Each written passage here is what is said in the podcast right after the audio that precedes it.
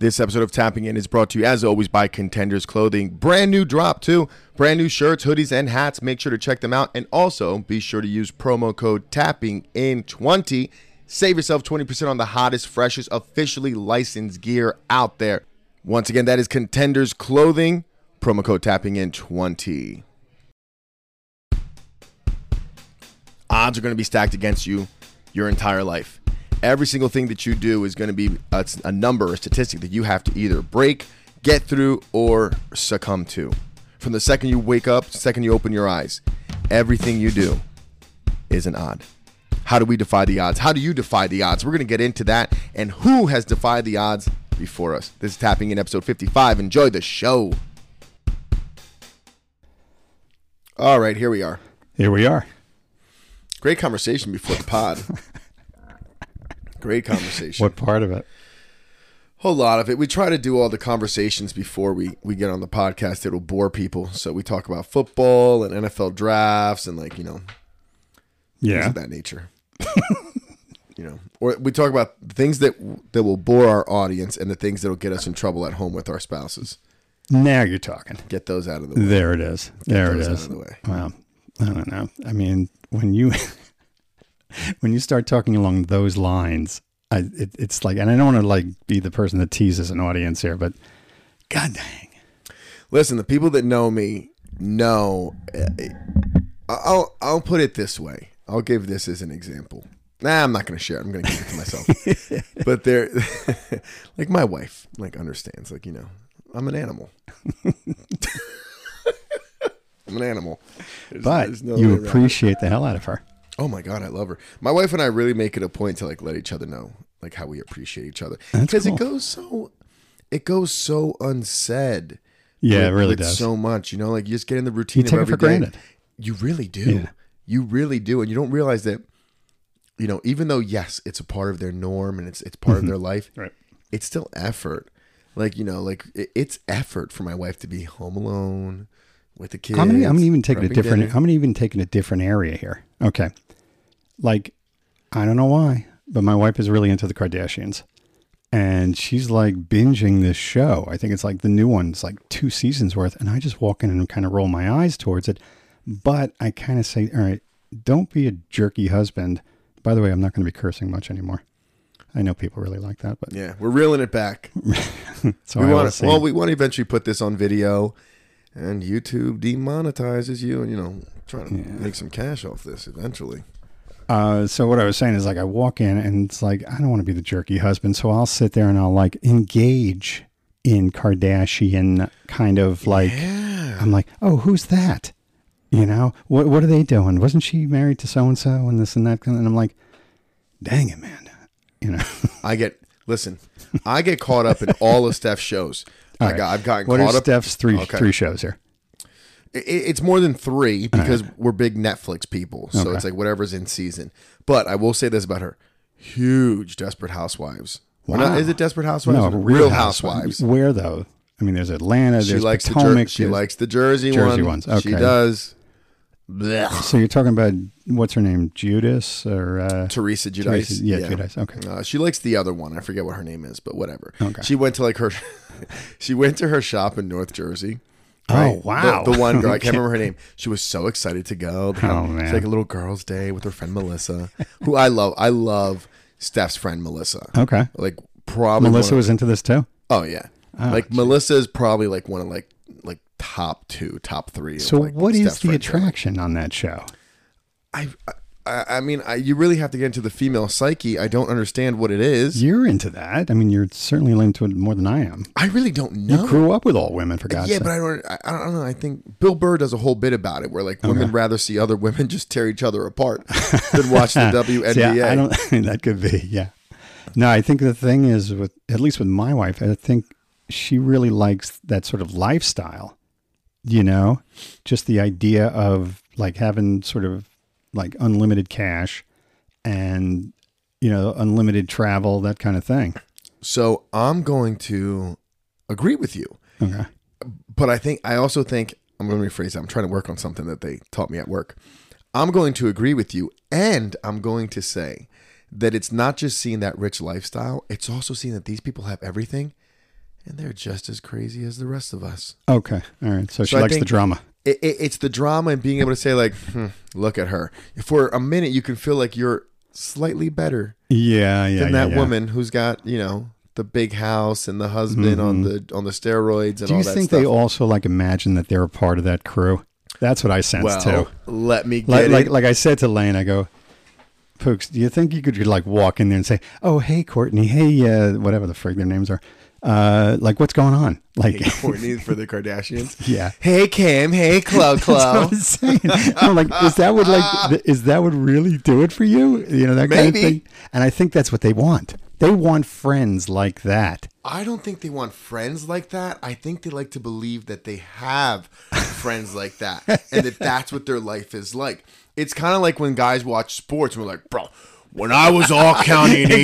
Exactly. It's like, because deep down, you still I was going to believe get like, to the guy thing too. that's you. But like, think about it. Like, every girl, like, I shouldn't say every girl, but when they get together with their friends, it's always brunch and mimosas and this, like, why? Like, why are you drinking champagne and, and, Orange juice. All right, I'll tell you why. I'll tell you why. Okay, because because it's delicious. I know. No, no, no. What I was going to say is, I think they like the little touch in the head. You know, the little, uh, the little drunk, not too drunk, Okay. because that opens up. You don't have to be so like controlled. You know, tucked down. You We gotta can get let a- things loose a little bit. We have to get a woman in here. without a doubt, I got questions. I have questions. Without a doubt. Help me understand this. So, so let's let's continue going back to that question. So she loves the Real Housewives. Okay. Um, she is a Kardashian fan, but she really loves like those typical cheesy, like boring romance movies. All right. Give me an example. Like Love Actually. I mean, what She are we was- talking here? So big fan of Bridgerton. okay. Okay. Wow. Bridgerton. That sounds Now- way too PBS for me. dude it, it's it's wild um, and then I started speaking in a British accent when I was watching that movie to try to get her all hot and bothered. I'm And like, it- Pooks, and if, it if someone's worked. not getting shot in the first 10 minutes, I'm out. You know? well, like he would say things like, "Madam, it is time to enter the boudoir, where I shall kiss your lips until you reach the pinnacle, the peak, your Wow. climax." And I'm like, "This is the shit you like."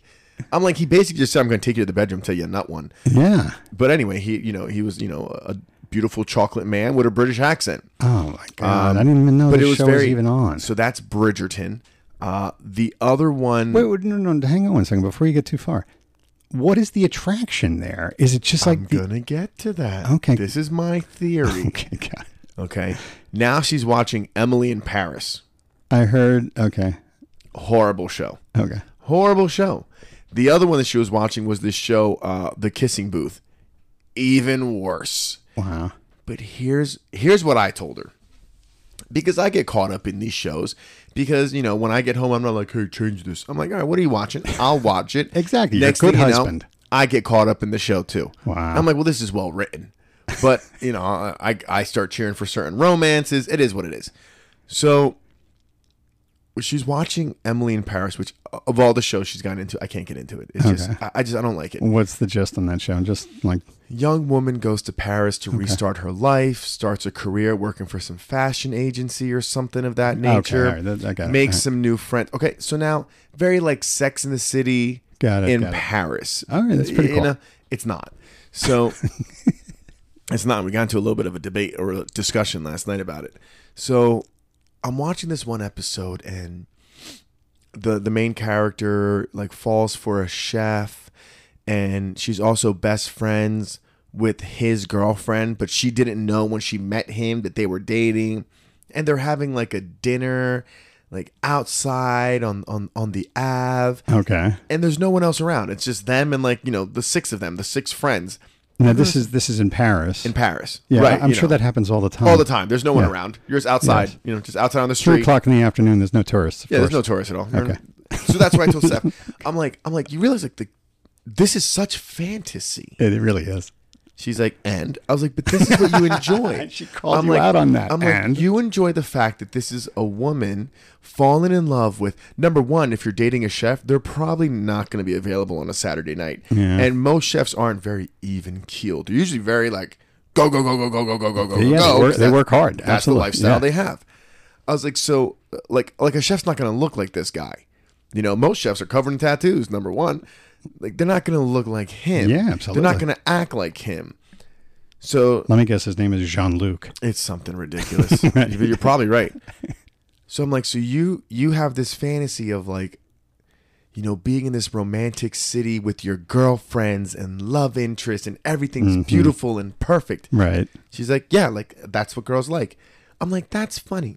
I'm like, just know that to you, that's what like an action movie or a Marvel movie is to me.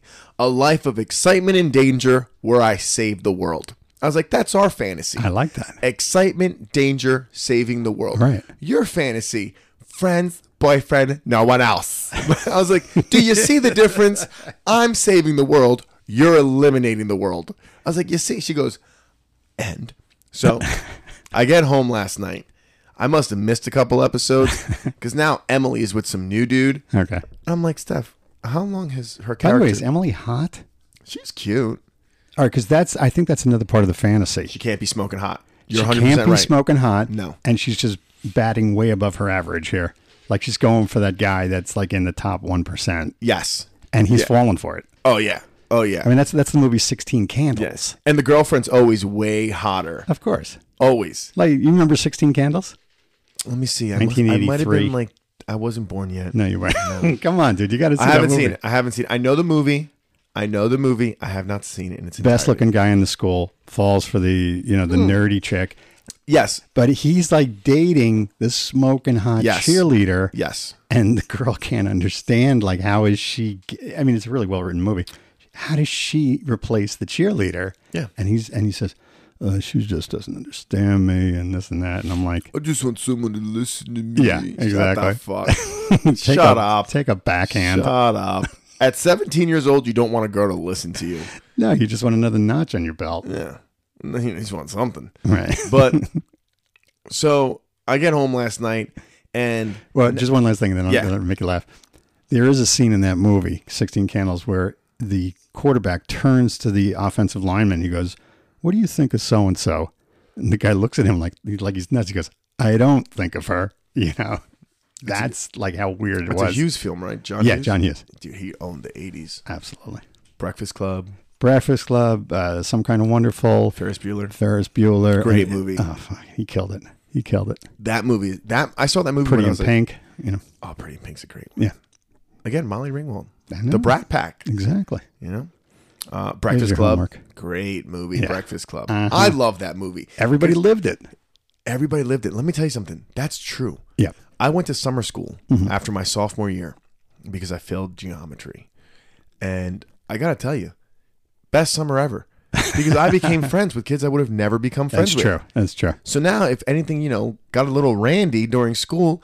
Not only did I have some of my football player friends, Right. now I got some of my some of my roughneck friends yeah who I knew from summer school. It's true. They're like, how did you become friends with him? I'm like, bro, ge- we both failed geometry. he never showed up. I forgot to, you know, hand in some homework. He failed with a 24. I failed with a 65. Like, it is what it is. I missed it by a point. So, Absolutely. so I'm like, Steph, how long has this Emily character been in Paris? She's like, mm, I think like less than a year. That's my wife's impression. "Mm, I think like less than a year. And I was like, how many dudes is she hooked up with already? And she's like, three. And I'm like, who? So she tells me three. I was like, at that, that, you forgot the brother. And she's like, oh my God, four. I'm like, damn. I'm like, she's racking up the numbers. She really is. So she's like, "Ugh, but if some dude hooked up with seven girls in one weekend, you think that's okay? I'm like, Oh God. Steph, Slow your roll here. like, I agree that it's a double standard, Big time. but But but it's different. it is. I was like, do you know what you have to do to get laid? Say yes. Dunzo. Right. Mm-hmm. I was like, it's hard for a guy. I was like, there's a lot of work that has to be done because you guys were wired to be the gatekeeper. I was But she's going for the guys that don't have a problem getting laid. like, right. Okay. I mean, Jean Luc is not having a problem, you know, Oh no, he's finding a girl. no, he's making he's serving up crepes and ass all day long. Exactly. Would you like a crepe and a croissant? He puts the ass in croissant. Um, but so I told her, I was like, Steph, there's an old Chinese proverb that says, a key that opens many locks is called a master key. But a lock that can be opened by any key is useless. Just shut the shut the podcast down right now. You, She's that's like, a mic "That's drop it." line. She's like, she's like, we're done with this conversation because I don't agree with you. I'm like, that's fine. I'm like, just know Emily's character is gonna get married to poor some poor dude. Yeah. And at dinner, their first date, they're gonna sit down and get to know each other. He's like, so tell me a little about yourself, uh," and they eventually be like, yeah, so like, so like I lived in Paris for a year. You know, I want to try something different. and Really you know, get a little bit more culture. Oh, how was that? You know, I learned a lot about myself. Yeah, you learned a lot, a lot about dick is what you learned, Emily. Like you were just, you were doing it. Good for you. That's every guy, every guy, every girl. Yeah. And I went a little crazy, and then I went to college and like you know things got a little weird for a while. Yeah, we know what that means. We know. Let's fast forward. Let's get let's get to where were you a week ago. Let's just ignore. let's ignore because every guy. I don't care who you are. I don't care how long you've been Yeah. married. We all, all of us Yeah, I've, I've uh, played a they little got a story. bit. Yeah, They got a they got a time in their life. absolutely. Just listen. I tell people all the time, I don't give a shit who sat in this in this chair before me. All I know is that when I sat there and I pulled the lever, I hit the jackpot. you so go. it is what it is. Nice. Start from today and move on. Everything before you should not Your matter. body. Yeah, but all right, all right. Wait, whoa, whoa, whoa, whoa, whoa. There are a lot of people that are making money out on the internet now talking about this whole thing of girls not having a high body count. And by the way, this is not what the uh, podcast. I know we uh, really took a left. This yeah. is Steph's fault for Emily in Paris. Well, I, I just I feel like a I lot should. of these people are saying, do not be the girl that has the high body count. no, you don't want to have. Do not be the girl that, you know, unfortunately gets, you know, pregnant and has the kid young and, and you know, you're going to have to play in that, that field at that point. It's really, you know, tough it- it's unfortunate because it is a double standard. That's Here, the way it's about it. it's one hundred percent a double standard, and the, the thing is this: guys' mistakes. You know, and you know, my father's a perfect example. You know, he had two kids, he was out. He just kept living his life. Mm-hmm. Right. My mom had two kids. She had two kids. Yeah. You know, Just gotta carry that weight. They got to, you know, w- women literally have to keep their baggage with them, where Mm-hmm. guys can just drop the baggage off. See you later.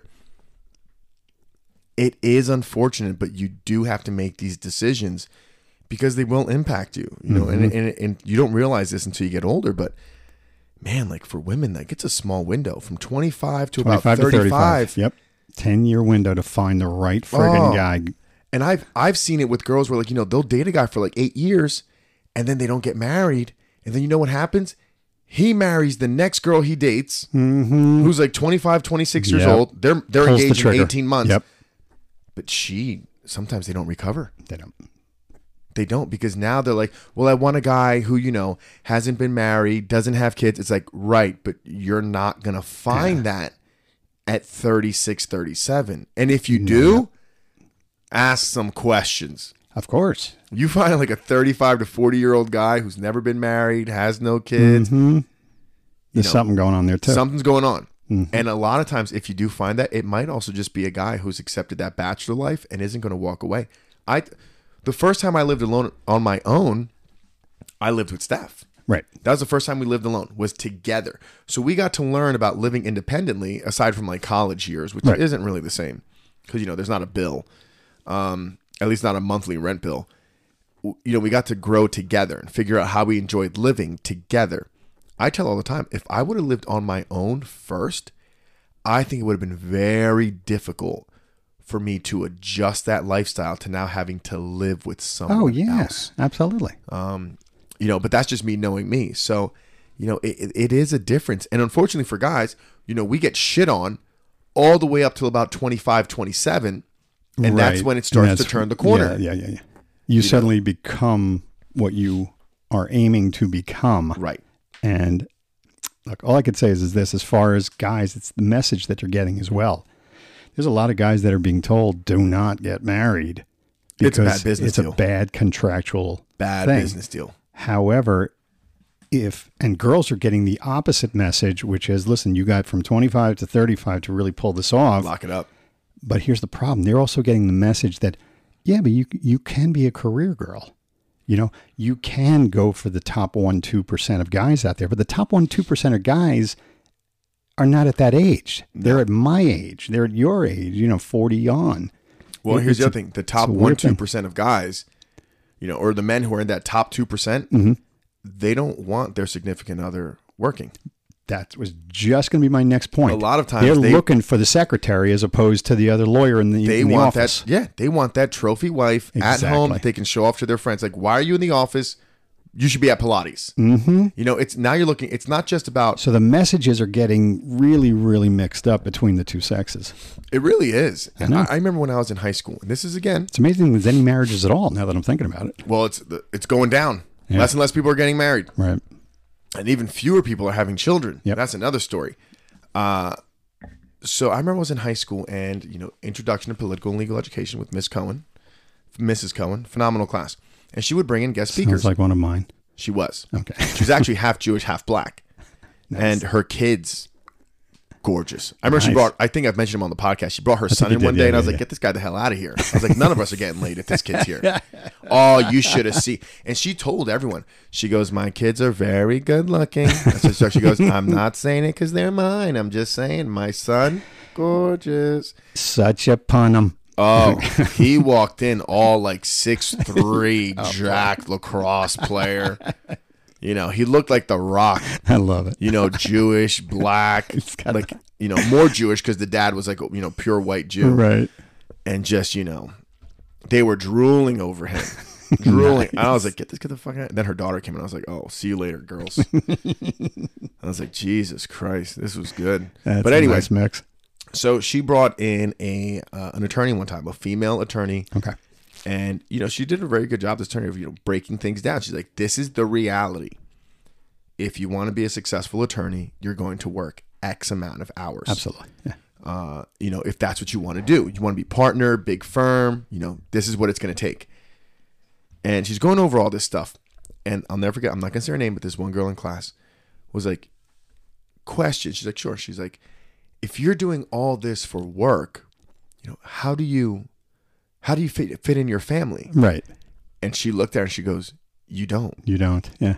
And you could just see this like The look. whole idea of getting it all is out the window. yes. Like like someone just pulled the curtain from under her. Someone just took all the air out of her out of her wings. And she was like, What do you mean? She's like, Well, if you're gonna have a family, you can still be a lawyer, but you're probably gonna be working at a smaller firm. You know, Yep. this is probably what you're gonna be making. And it's gonna be very different. But you know, you can have your family. It's you know better quality of life. She's like, but if you want to be a big time lawyer and you want to be at a firm, you want to make this amount. She goes, it's, it's very different. She's like, well, why can't you have both? And I'll never forget. She looked at. It, she goes, I'm sorry, sweetie, that's just not the way it is. Yeah. You can't find a guy to put up with that. And she told us a story about how like one of her kids, one of her coworkers' kids, got held up in Cuba. They were over there doing something for college, you know, Right. some like protest or whatever. And you know, she she was gonna leave to go to the embassy, and they were like, "You need to finish this." And she's like, "My kids, like in an embassy in Cuba," Oh wow. and they're like, "We understand that, but if you leave, do not come back." Yeah. They don't give a shit. As People well, are- they shouldn't. that's but the that's what- working world is the working world. If you want to get you to pie in the sky and say it shouldn't be that way, okay, yeah, we could all say that, but it's not That's the real not the way it is. world. It's not the reality. Yeah. Why do you think they, they, they talk about the gender pay gap all the time along those lines? They're not comparing apples to apples. They're comparing, they're saying that, like, uh, you know, I have the same job as this guy and I'm being paid 72 cents less or, or 23 cents less than him. That's not what's happening here. What they're saying is that the guy works longer, is willing to take the more dangerous jobs and this and that.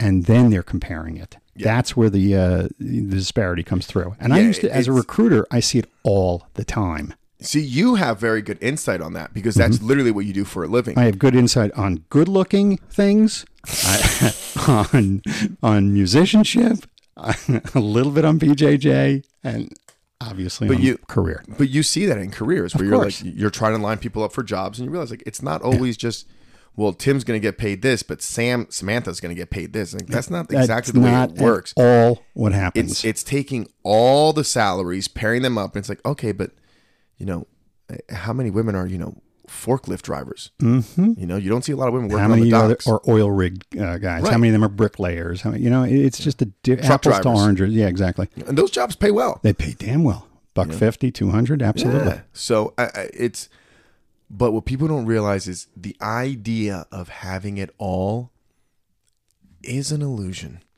It You're is. gonna have It's to make a complete sacrifice illusion. Yeah. somewhere. Yeah. Well, like even like you know, take me for example. All right, Right. let's take you Let's for take me example. for example. It's very easy to look at me and be like, "Man, this guy's killing it." Not really. Okay, If you really do the math, there's a lot of sacrifices that I've made. damn straight. My daughter's first two years, if it wasn't for COVID, I would have spent little to no time with her. Mhm. She was born, and I would literally come home for 45 minutes between my job and coming to the school. I get home, they're in bed. I leave, they're sleeping. I'm not seeing my kids. Now I'm seeing them a little bit more, but even like a day like today, you know, like they know, like, oh, it's, you know, it's Wednesday. Right, You know, they know Monday night. daddy's got to talk to the old bald guy. S- see you Thursday, Dad. Right. They know. So now, you know, I see them a little bit more. We have coaches for the kids class, but in the beginning, like, Yeah, but flip the flip the uh, you know the uh, storyline here. Let's say you were a woman, you would possibly say, "I'm not going to, you know, forego my family time." yeah, I mean, i it's it's hard to say because I grew up with a woman who Worked her tush off. Yeah. worked her ass off. Yeah. You know, and did give up a lot of family Right. time, you know, which is why I understand why my mom is the way she is with the grandkids. You know, it's a pain in the ass. You can't just make up. Yeah, no, it's like, I true. get it. Yeah. But uh, at the same time, it's like, you know, I understand. You know, those were sacrifices that she made. I saw her less, but my life was better. She was also Right. trying to make up, she was trying to compensate for two parents Right. by herself. So, not all that glitters is gold. It's a lot of sacrifice, and it's very hard to have everything. And if you're looking for everything in your own life, or if you're looking for everything in another person, Mm-hmm. be prepared for disappointment. Yeah. You I know, mean, you, and you see it all the time where like women complain about their husbands that work too much. Yeah. He's never home. He's never home. But now flip it. Let him work a regular nine to five. He's home. Yeah. Next complaint is like, you know, You're not making enough money, baby. I wish you did more for the house. yeah. It's tough. I believe me. I, I understand that. There was one other thing with, and I don't mean to really bore people with the whole Kardashian thing, but I did find this part interesting. So you will find it interesting. I'm ready. Okay. Um, I got a kick out of the fact that uh, who's who's the one that used to be fat that that lost a lot of weight. Chloe, she's my Okay. favorite one. Okay, all right. She's the one with the sassy attitude. I like her. Okay. Very very pretty girl. I mean, really really pretty. But God, Conspiracy theory. She's OJ's love child. Have you heard that conspiracy or that uh, that rumor? no, I actually haven't. Oh yeah, there's a She's rumor. OJ's. There's a rumor that she might be OJ Simpson's love child. So OJ was with Kim or Chris then, the mother. Mm-hmm. she was best friends with She Nicole. doesn't look it at all. she was best friends with Nicole. Yeah, maybe. Yeah, that's very possible. All right. Anyway, so Sorry. I, i- i this is what bothered my wife when I said, why? Because supposedly she's having a kid with this guy, a basketball player, and she's all upset because he was out screwing around on her. Yes. Okay. Yes. And I said, why is she upset? She knows the deal. Okay. Yeah, it hurts a little bit emotionally because you think you're looking for some sort of idealistic relationship, Mm-hmm. but you know the rules. And you're probably using this as fodder for the show anyway. You know, And my wife got all ticked on they that get mad about that. because she's like, no, she really, really invested in this guy, and she thought it was going to work, yada yada. And I'm like, Pooks, it's it- it's I- you know, you don't want to say it's fake because it's obviously she's having a kid, but god damn, man, everybody knows that that kind of fame, they just feed off each other. Y- You know, and I'll take it a step further. And I've talked about this with, I've talked about this with Steph, and she hates it. She gets pissed off every time I bring it up. But the reality is, you know, I, this is just the way it is. When you get to the Hollywood level, elite Yeah. Mm-hmm. athlete level, those people do not play under the same set of they rules don't. as you know That's what I was getting at. Oh. Tim and Deborah down the street. I know Tim and Deborah; they don't play Yeah. by those rules. D- different rules. yeah, Tim's getting a little fat by the Yeah. way. If if your if your husband is the star player for the number one team in the country and he's on every billboard, there's different. it- I'm not saying it's right, Right, but what I'm saying is there's different rules. of course. There's different rules. Yeah, And guess what? There are also perks that come with being married to him. exactly. You know, now people are like, well, what if your wife is the superstar? Okay, then maybe there's different rules for that. But the reality is, I, I don't see it. Yeah, I don't see it. You know what happens? perfect example, you know, Jennifer Lopez. Okay. She likes to marry her background dancers. She's done it a couple times. I think she's Wasn't done it she was twice. with like Mark Anthony, Affleck, who was the guy recently, the famous Sean Diddy Combs. She's back with Affleck, but in between that, she she was engaged and or married. Wait, she was to- with A Rod too. Yeah, she was. Yeah, she was. she was. That's a beautiful couple right there. That is good looking. Now that I hear that, I'm like, oh, that makes me sad. That's a They should've power worked. couple. It's a power couple. That's a Hispanic power oh, that couple, is- that is baby. a Latino power couple right They're there. walking into like Ah. the, like South Beach. Oh, Uh, that's like they're lighting the place on that is fire. that is the brown version of Joe DiMaggio and Marilyn Monroe. It really That is. is that is Marilyn Monroe and Joe DiMaggio with adobo on it. That is, damn. I'm sad it didn't work out, but it's too powerful. They're both too powerful. They really are. They're too much. So you know, you know what happens with those couples? They don't even see each other. Yeah, they really because don't. they've got these. Yep. You know, she's making movies and this and that, and he's doing his thing. It's like Yeah. it's very. It's not. It's not normal people. They're not All normal. right. So is the marriage or is the relationship purely for? Uh, I mean, obviously it's for sexual slash short term uh, uh, reasons, but is it also to get fame on both sides to continue to be in the I news don't kind of thing? Uh-huh. think So I don't always think so. Like if you take in the case of like Jennifer Lopez and A Rod, I don't think that's the case. You take J Lo and Ben Affleck, that's not the case. I also think with these very famous and rich celebrities, there's very little risk because they've got such good lawyers. Yeah, you yeah. know the prenup is ironclad. On both and you sides, know yeah. the second it doesn't work, it's like, hey, it was nice while it lasted. Yeah. shake See you hands, later. Move on. Name a Hollywood couple that was together forever.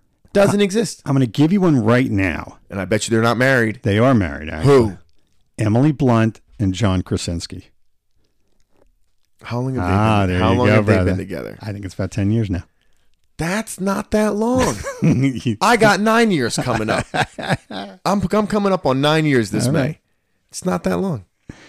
I don't know, man. You know who is still together? Who's that? Uh, Tim Robbins and Susan Sarandon. No, they're not. When did that end? Yeah, Tim Robbins broke it off about like five, six, seven years, something like that. Really? Yeah, yeah. Oh, that breaks my heart. Oh, I'm sure what it about does. the other one? Uh, I no, you got to go back like old time. You got to get like Billy Goldie Crystal Hawn. and his wife, Goldie Hawn and Kurt Russell. They're There you still go. together? They're still together. not Um, married. yeah, you know, Not married though. they're pretty much. They're pretty much married. A And rabbi I'm sure didn't there's ta- one. didn't bless it, but whatever. You know, They didn't break the glass. no, they didn't break the glass. I know what you guys get down on. I know. Question: Why do you break the glass? Do you know where that? Like you got to. I know. know exactly what it is. Okay. I'm Curious. Educate me. Okay, it's just basically in the middle of a very happy event, you need to still ground yourself and understand that the world can be a nasty place. So you break glass. You break the glass. Give to- yourself some bad luck. There you go. Jesus. See now, uh, now the Gentiles know a little something more about Oh, you- Uh, my peeps. Break the glass. Speaking of uh, heaps, I was in Lululemon, and Ooh. yeah, I, I I don't know. I want those like pants, those everyday pants. They're so great. I got they're really amazing. Really, I highly recommend putting your ass into these pants. They're Oh, fucking they're great. nice. So I got a pair of those. But there was an ortho guy there, and I said hello to him. I was telling, talking to Jensen about this, and like I said hello to him, and he was like looking at me like I'm like a worm. And I'm like I'm gonna kick your ass in a minute. Because in his mind, he's like, That's what it "Shitty Jew." is. That's kind of what it. He didn't even know what I was. Well, I said Shabbat Shalom to him, so he knew I was Jewish. But like he's looking at me like I'm a worm, and I'm like I'm gonna kick your ass in a second here. Man, are you on like TRT? You're all fired up. 'cause some I was guy a didn't little say pissed hi. at this guy. Yeah. So, um, I'm currently listening to an audiobook called "The Games People Play." Okay. and it's all about the type of behavior that we have. And what happened right there was you got you did not have the transaction you were expecting. Right. So your the game that you were playing was a two stroke game. And this is with how the guy breaks it down. Wow.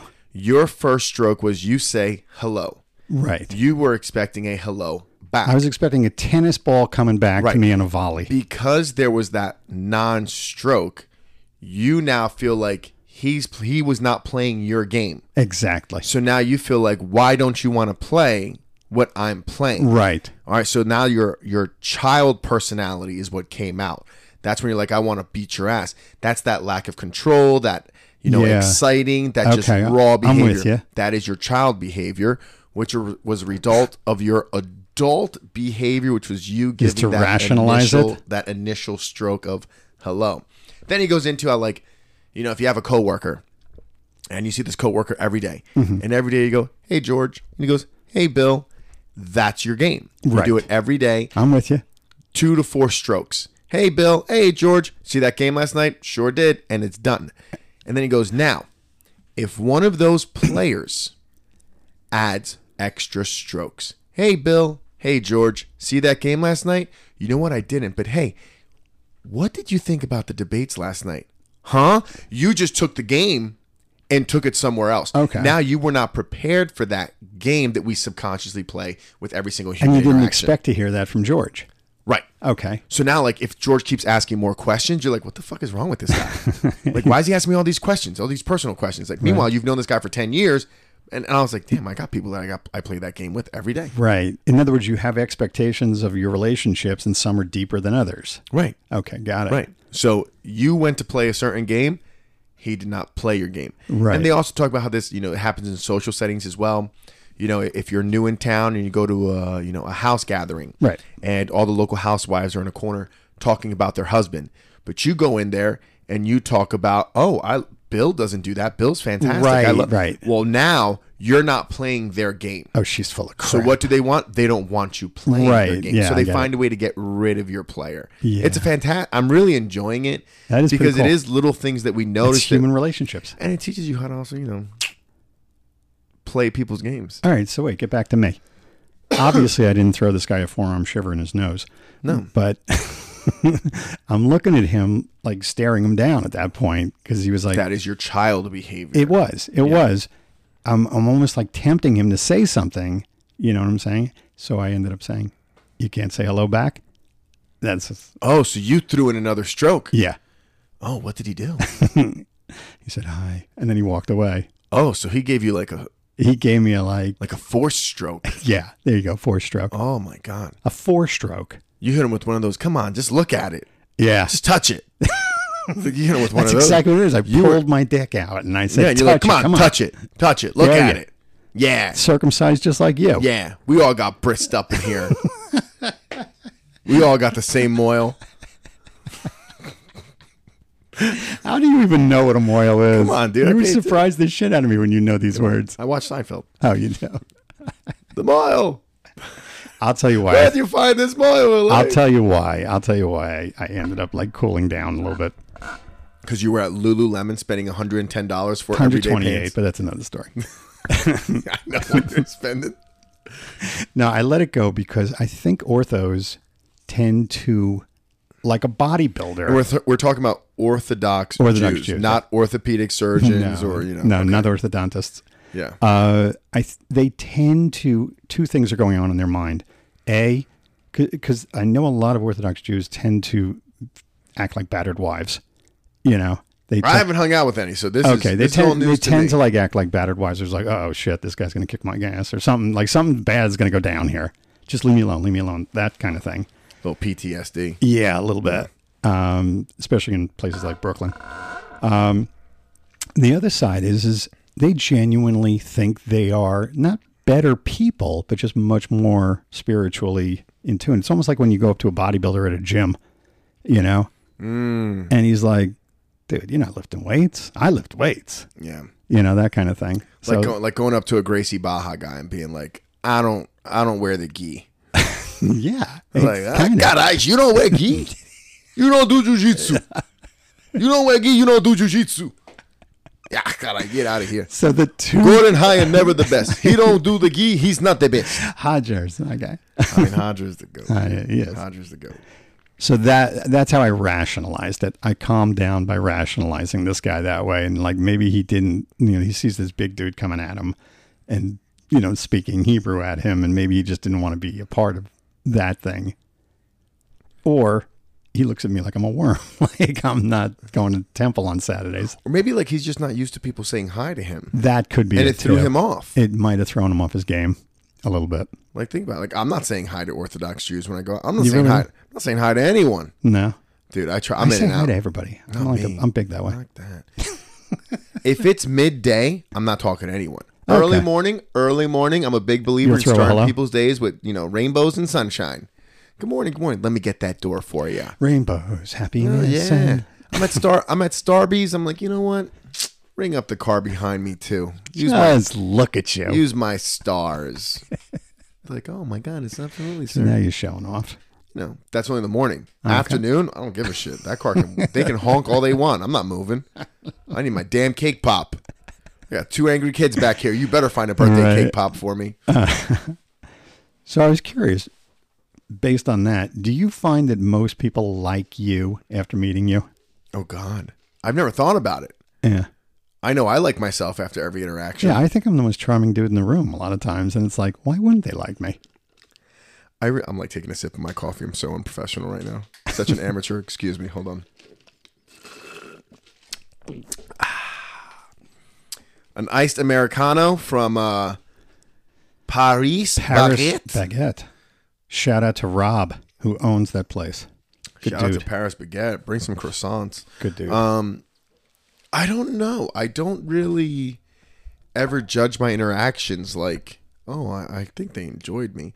I have had interactions where I'm like, damn, I wish I wasn't quite as inebriated when I met this person. um, for, so, so backstory to that. Um, last week I went to the Giants Eagles game with Paul Payne, Justin Renda, or oh man, I just gave Justin's full government, uh, Coach Justin, and uh, a couple of their friends. nice. And Good crowd. it was a great crowd, and we got there early. So as soon as you get there, Paul's like, "All right, you want to drink some bourbon?" And I'm like, Ah. "Eh, "Of course." So Paul's like, "Just say when," and I'm like, "When?" He goes, "Ah, come on, oh, sure." Let me tell you something, Roy. By the time we were done drinking our bourbon, Right. having a cigar, and drinking a few beers, and we were entering the stadium, I'm hammered. I'm I'm I'm done. Now, who pulled this soiree together here?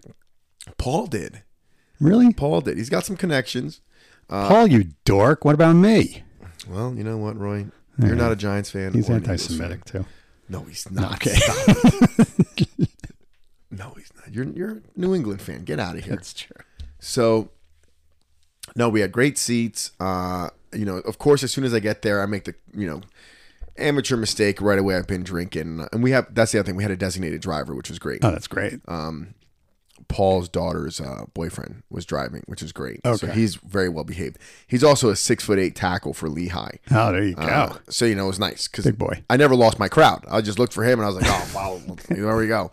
So we go to the game. We get we're having a great time. I, I don't remember the game. I don't. I just remember I kept you know having a few beers because now I'm thinking I'm like "Oh, Good seats, too. great seats. Oh, those are the best. yeah, thirty yard. 'Cause line. otherwise, it's like way too cold, and you're like, "Fuck, Dude, I'm in like the 35 second yard level. line, Screw it." 35 yard line, first level, like row 15. Oh, It that's was the way to wild. go. We're right there. Yeah, yeah. Um, I can't see straight, but you know, I know we're we're clear to where we need to be.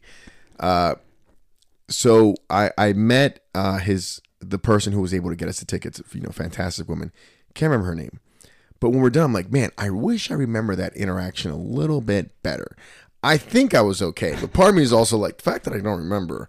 I hope it wasn't too bad, but I do know at some point I probably when I was starting, I was like, I'm sorry, like I really drank a lot tonight. Uh-huh. So just to let you know, like you know, like Paul and I killed the bottle of bourbon, um, you know, and had a cigar.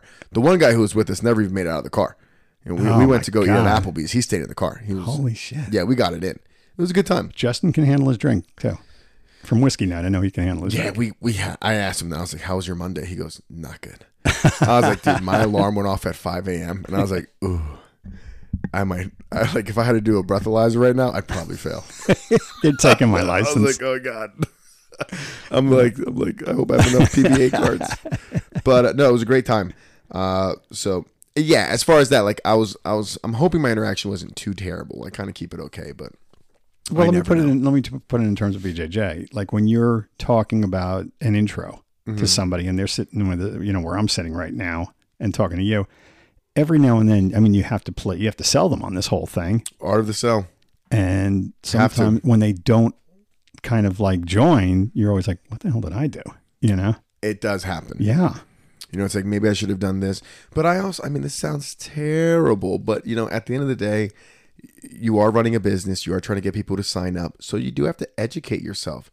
So, you know, I I pick up some books or a couple audio books of things that I've heard that I think will be beneficial.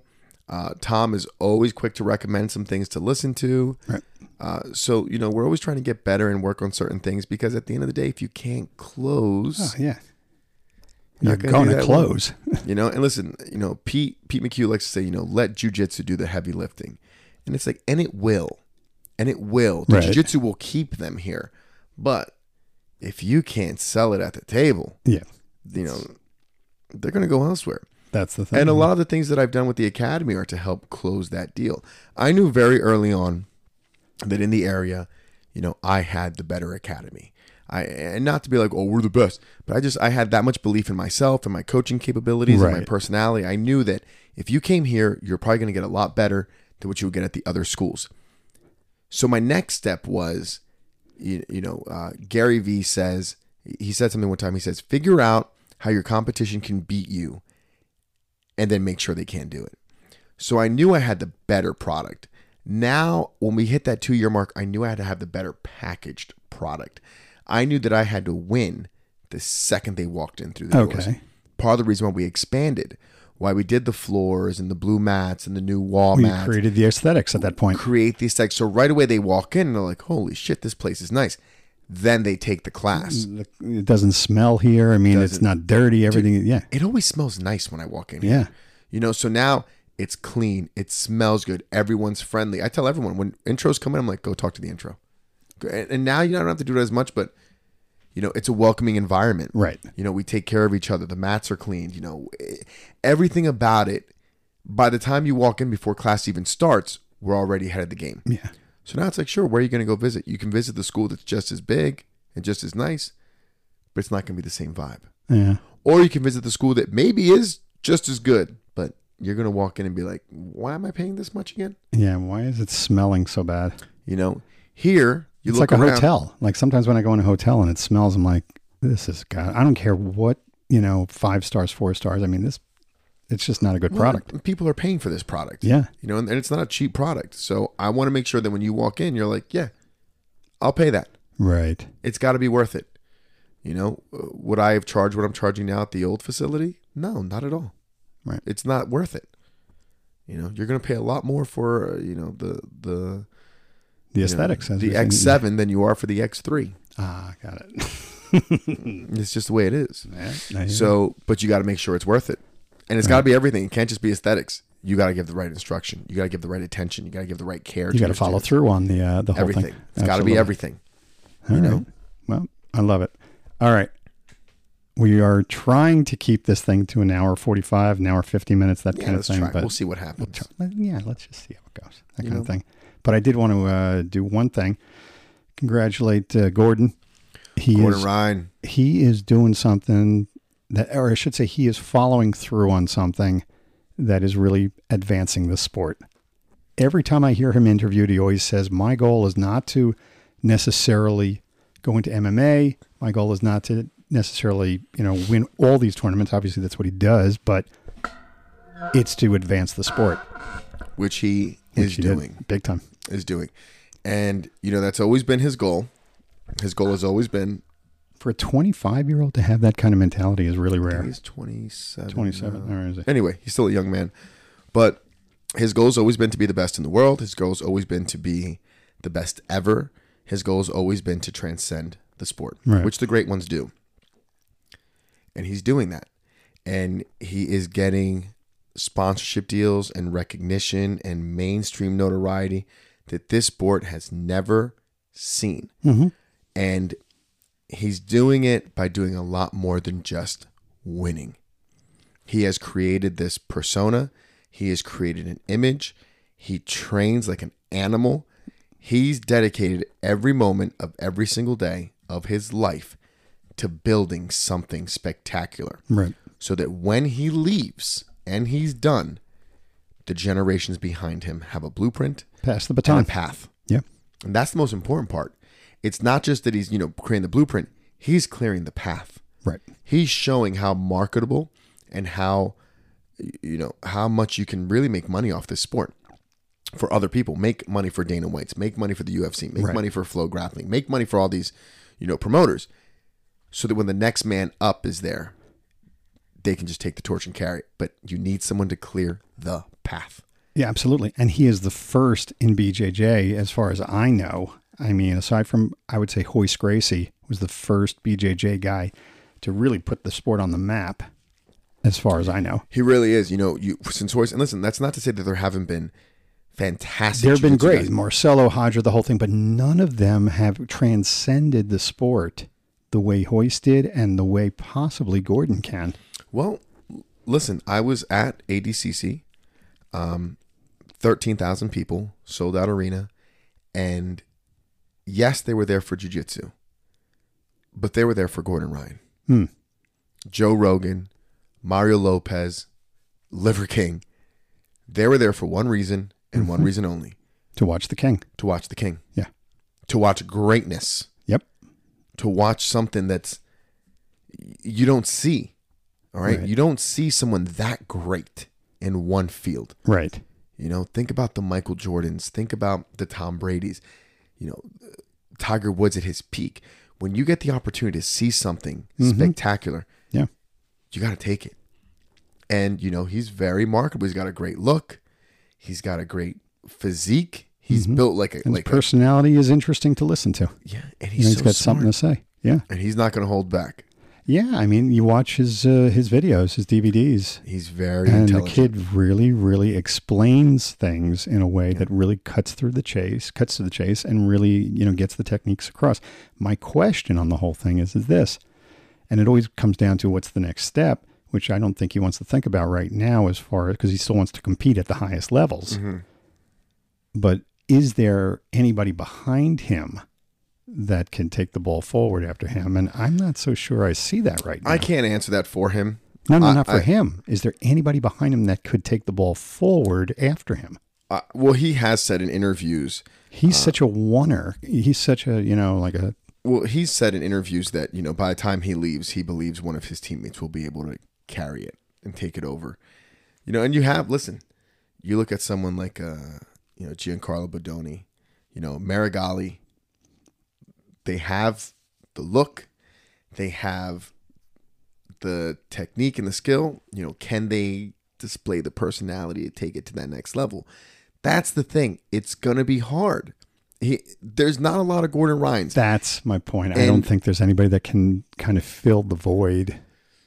You know, let, let's let's fast forward three. They years might from not now. fill the void the whole way, Yeah, but they'll fill it enough to keep that bucket with something in it until someone comes along. yeah. And there's always I hope someone. so. I hope so. I really, really But do. here's what you got to remember too, though. Look at what this. Look at what Gordon's doing. You don't think the young generations are paying attention? They are. You don't think there's a 12 year old kid right now who, in the next six to seven years, isn't someone you're like, who's this 20 year old coming out of California? absolutely agree. He clears the field, but does he have Gordon's personality? Does he have Gordon's like transcending kind of Well, way about him. And I'll, and I'll give you an example. Uh, I'll, I'll say there has not been a person in MMA since Conor McGregor, correct. and that's been at least three, four, five years now to fill that void. right, but has has MMA suffered because of it? I'd say it has in a little bit. There's no Brock, there's no Connor, there's no Ronda. You know, I, I can't think of a guy that's really, really kicking it out of the uh, the ball or you know batting it out of the ballpark here in MMA that I really am dying to see. kind the of thing. arenas are still sold out. The pay per views are still getting bought. Yeah, I guess so. And that's what you have to understand. At the end of the day, when this is done, there might not be another Gordon Ryan. There probably won't be. That's what I'm getting. There At. I probably don't won't think be. there will be. but you know what else isn't going to happen? ADCC isn't going back to being run in gymnasiums. Absolutely not. I agree. He's taking the sport to a next level, and the generations coming up will be able to thank him. for That taking I it there. that I agree with. That I agree with. But I'm talking about that that one kind of like you know. has there. Listen, who fills those spots in anything? Yeah, yeah. Those are he's a generational athlete Yeah. in jujitsu. Like you don't get everything like that. It's tough. You know, same can be said about John Danaher. You're not going to find a lot of people that are that dedicated to just coaching and learning everything. That's that's a great point. you know, we talked about earlier people who sacrifice for their their lives and sacrifice for their success. John Danaher doesn't have a wife, has no kids. Yeah. He's got nothing. I mean, even in By box- choice, by even, choice. Even in boxing, there was Mike Tyson, and then I can't think of another person that has filled that that kind of void there have been great boxers, Mm-hmm. everybody from Lennox Lewis to uh, Evander to Klitschko and this and that, but nobody has really captured the imagination the way Tyson did. I mean, you could say Tyson Fury's getting close, but it's not the same. Not the same at all. I remember when I was a kid, people wouldn't want to buy the Mike Tyson pay per view because like I'm not It going would to end too fast. Yeah, they're like, I'm not going Yeah. to spend 50 bucks to watch, you know, three minutes of a fight. Yeah. That's wild. Yeah. Think about that. Oh, I did all the time. I lived through that time. I absolutely know. Fr- I mean, when he lost to Buster Douglas in 1990, on February the 6th, by the way, um, it was almost like something was wrong with the earth. it was like, "Ha- what? Something went He wrong. lost? Yeah. Like, like, because I remember it was in Japan, the fight, and we got the news, and I'm like, this cannot be. This has got to be fake news. yeah, I mean, listen, going back to Gordon, not changing his conversation, Yeah. he's got the multi fight, seven figure deal with Flow. Yep. He has his contract with UFC Fight Pass. He has his sponsors. He has his DVDs. For me, seeing him accomplish everything he said he Oh, it's wanted to extraordinary. accomplish, I, I mean, it's been such a privilege to see it in real time, experience it, Yeah. talk to him along the way, and you know, I'm proud of everything he's yeah, it's accomplished. the old thing that like who would have thought this kid that walked in with the punk hairdo was going to turn into this? Oh, we knew. Oh yeah, We knew. Here's the thing: there was, and it cracks me up because when I opened the school right away, people were like, "So you see any like new Gordon Ryan's?" You see, and I'm like, "No, no, I've only seen one Gordon Ryan, and that was Gordon Yeah. Ryan. Yep. There was something different about him. yep. I mean, you even saw his brother.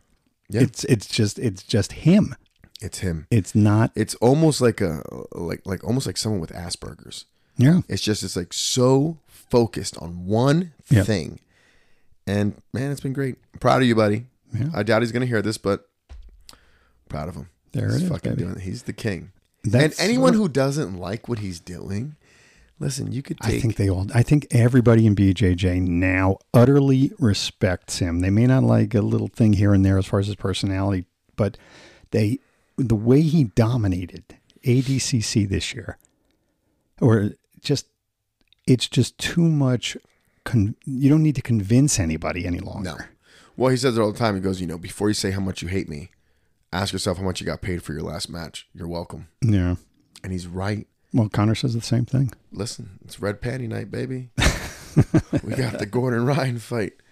Um, I will say this: I have submitted Gordon Ryan, so I'm just throwing that out there. I don't care if he was a child when it happened. It happened. There was Facts. a kid that grew up next to me, literally next door. Okay, he got drafted in the first round of the NBA. Oh, Okay. And I always used to say, just remember, I was the last guy to beat you in one on one. And uh, kid was 12 at the time, but you know, doesn't matter. Can't take it away. Facts exactly. are facts. I fucking beat The him. reality's seven- there. It happened. beat him nine to three. What can I tell you? Now, the last time I rolled with Gordon, um, I don't even want to say it was a roll. It was just him toying with me, and then I just ended with like horrible cramps because he just kept like sidestepping my guard and forcing me to Right. recover. Like I was a like I was like I do to the low kids in the kids class. Yeah, yeah. And then he's like, "Yeah, your abs are going to be killing tomorrow." And I was like, "Leave me And alone." this is the old line. There's levels to this. Oh, There's levels, and he's on a level all yeah. by All- himself. exactly. It's wild. Yeah. It's wild. I think the best part about it is that at the top levels, even the guys like the Andres and, and this and that might begrudgingly say, oh, you know, I would have beat him in my time kind of thing. Even they say, this is just a one time guy. Yes, once in a lifetime. Yeah. and I think his star is only going to grow. I hope so. I hope so because that would mean the sport grows. It's going to. Yeah. It's going to. I mean, they're, you know, they're in talks of doing the next ADCC at uh, T-Mobile Arena in Beautiful. Vegas. In That's, Vegas. that's a That's a beautiful step up. listen. The last venue was big. Yep. This is different. Yeah. This is big time, Well, the sport is just absolutely exploding. and people want a piece of it. Yeah. L- listen, if you show people dollar signs, absolutely. they'll be interested, and I think they definitely showed that. So I, I'm excited for the next years. I'm excited for him. Yeah. I'm happy for him. I'm happy for his mom. You know, and, and if uh, Big Gord was still around, you know, I'm sure he's smiling from somewhere. I think when you're a father of something like that, even you can't quite see it because you remember the kid as a two year old. Yeah. You know, you remember the kid shitting in his diapers kind of thing. But he, he would be extraordinarily Yeah. Uh. happy with the way this kid came out. I'm, s- I'm, I'm just so happy for the kid. Yeah. I'm happy for him. All right. Well, there. it Mm. Congrats, Gordon. is. Um, the topic tonight that you wanted to talk about was defying odds. Defying odds, and we we started with someone who defied a shit ton of odds. But did he? He came. You, you know, you said you saw something in him early though. Yeah, but here's the thing. This is a sport that number one. So let's let's take a look at jujitsu as a whole. Okay, there was never a lot of money in jujitsu. Right. Right? There was a time where like this super It's a fights, niche martial art. Yeah. Martial art. you know, super fights are they're new. They're relatively new. You know, when I first started training jiu-jitsu, if you want to make a name for yourself, you had to compete in mundials, win mundials, and that was your super fight. You know, you want to face a certain person, you better make it to the finals. Otherwise, you're not going to see them. And then the super fight thing kind of kind of came around, and people started to build a name for themselves. And then with that, nogi started. So the, the sport's been evolving. It's almost been heading in this direction. It just always needed a star right? The sport has always been filled with stars that were Brazilian. Okay. So the fact that, you know, a gringo from New Jersey became the guy. Oh, I see what you're saying. Defying the odds in terms of that. Okay, That's I got it. hard, man. Yeah. No, it really, Okay. really is. But that's, That's number doable one. though. Number 2. It's doable, but how many guys did it? It- that's what I'm saying. I Dean mean, Lister, yeah, but I'll- Lovato, Oh, okay. If we're talking about it in terms of who of the Americans or even the Europeans that have broken through, there is very, very rare. Very little. Okay, and and rightly, and this is credit to the Brazilians. they are they are an incredibly talented. Uh, f- they're they're bringing in the right people into the country, and a lot of their people that did well ended up moving to the states and are training the next generation. And now the so I US give is- I, I totally tip my hat to the Brazilians and and what they've done. But is there somebody coming out of Brazil nowadays? I don't know. That isn't training in the U.S. Very You got a surprising. I couple. think. You got a couple, but the U.S. is where it's at right now. So that's number one. Number two, this was a sport where the only way you can make money in this sport was to win a- a world championship or ADCC and then open up a s an academy. Right. Okay. There was no BJJ Fanatics 15 years ago. You were not selling DVDs. For the longest time, you know, you could buy DVDs on Budo videos. Yeah. And that's it. Budo Jake. Yeah, Budo Jake. Build a Grill. That was it. Build a Grill Cooper had all the DVDs. Right. He was the guy. I remember Jeff Glover had a DVD. Uh, Yeah. Eh.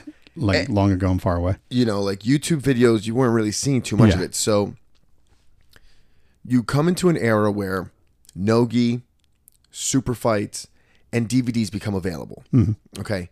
So these are all things that just kind of slowly over time have appeared. And then you have this young kid who comes out of nowhere, right? Starts going to Henzo's, training with John.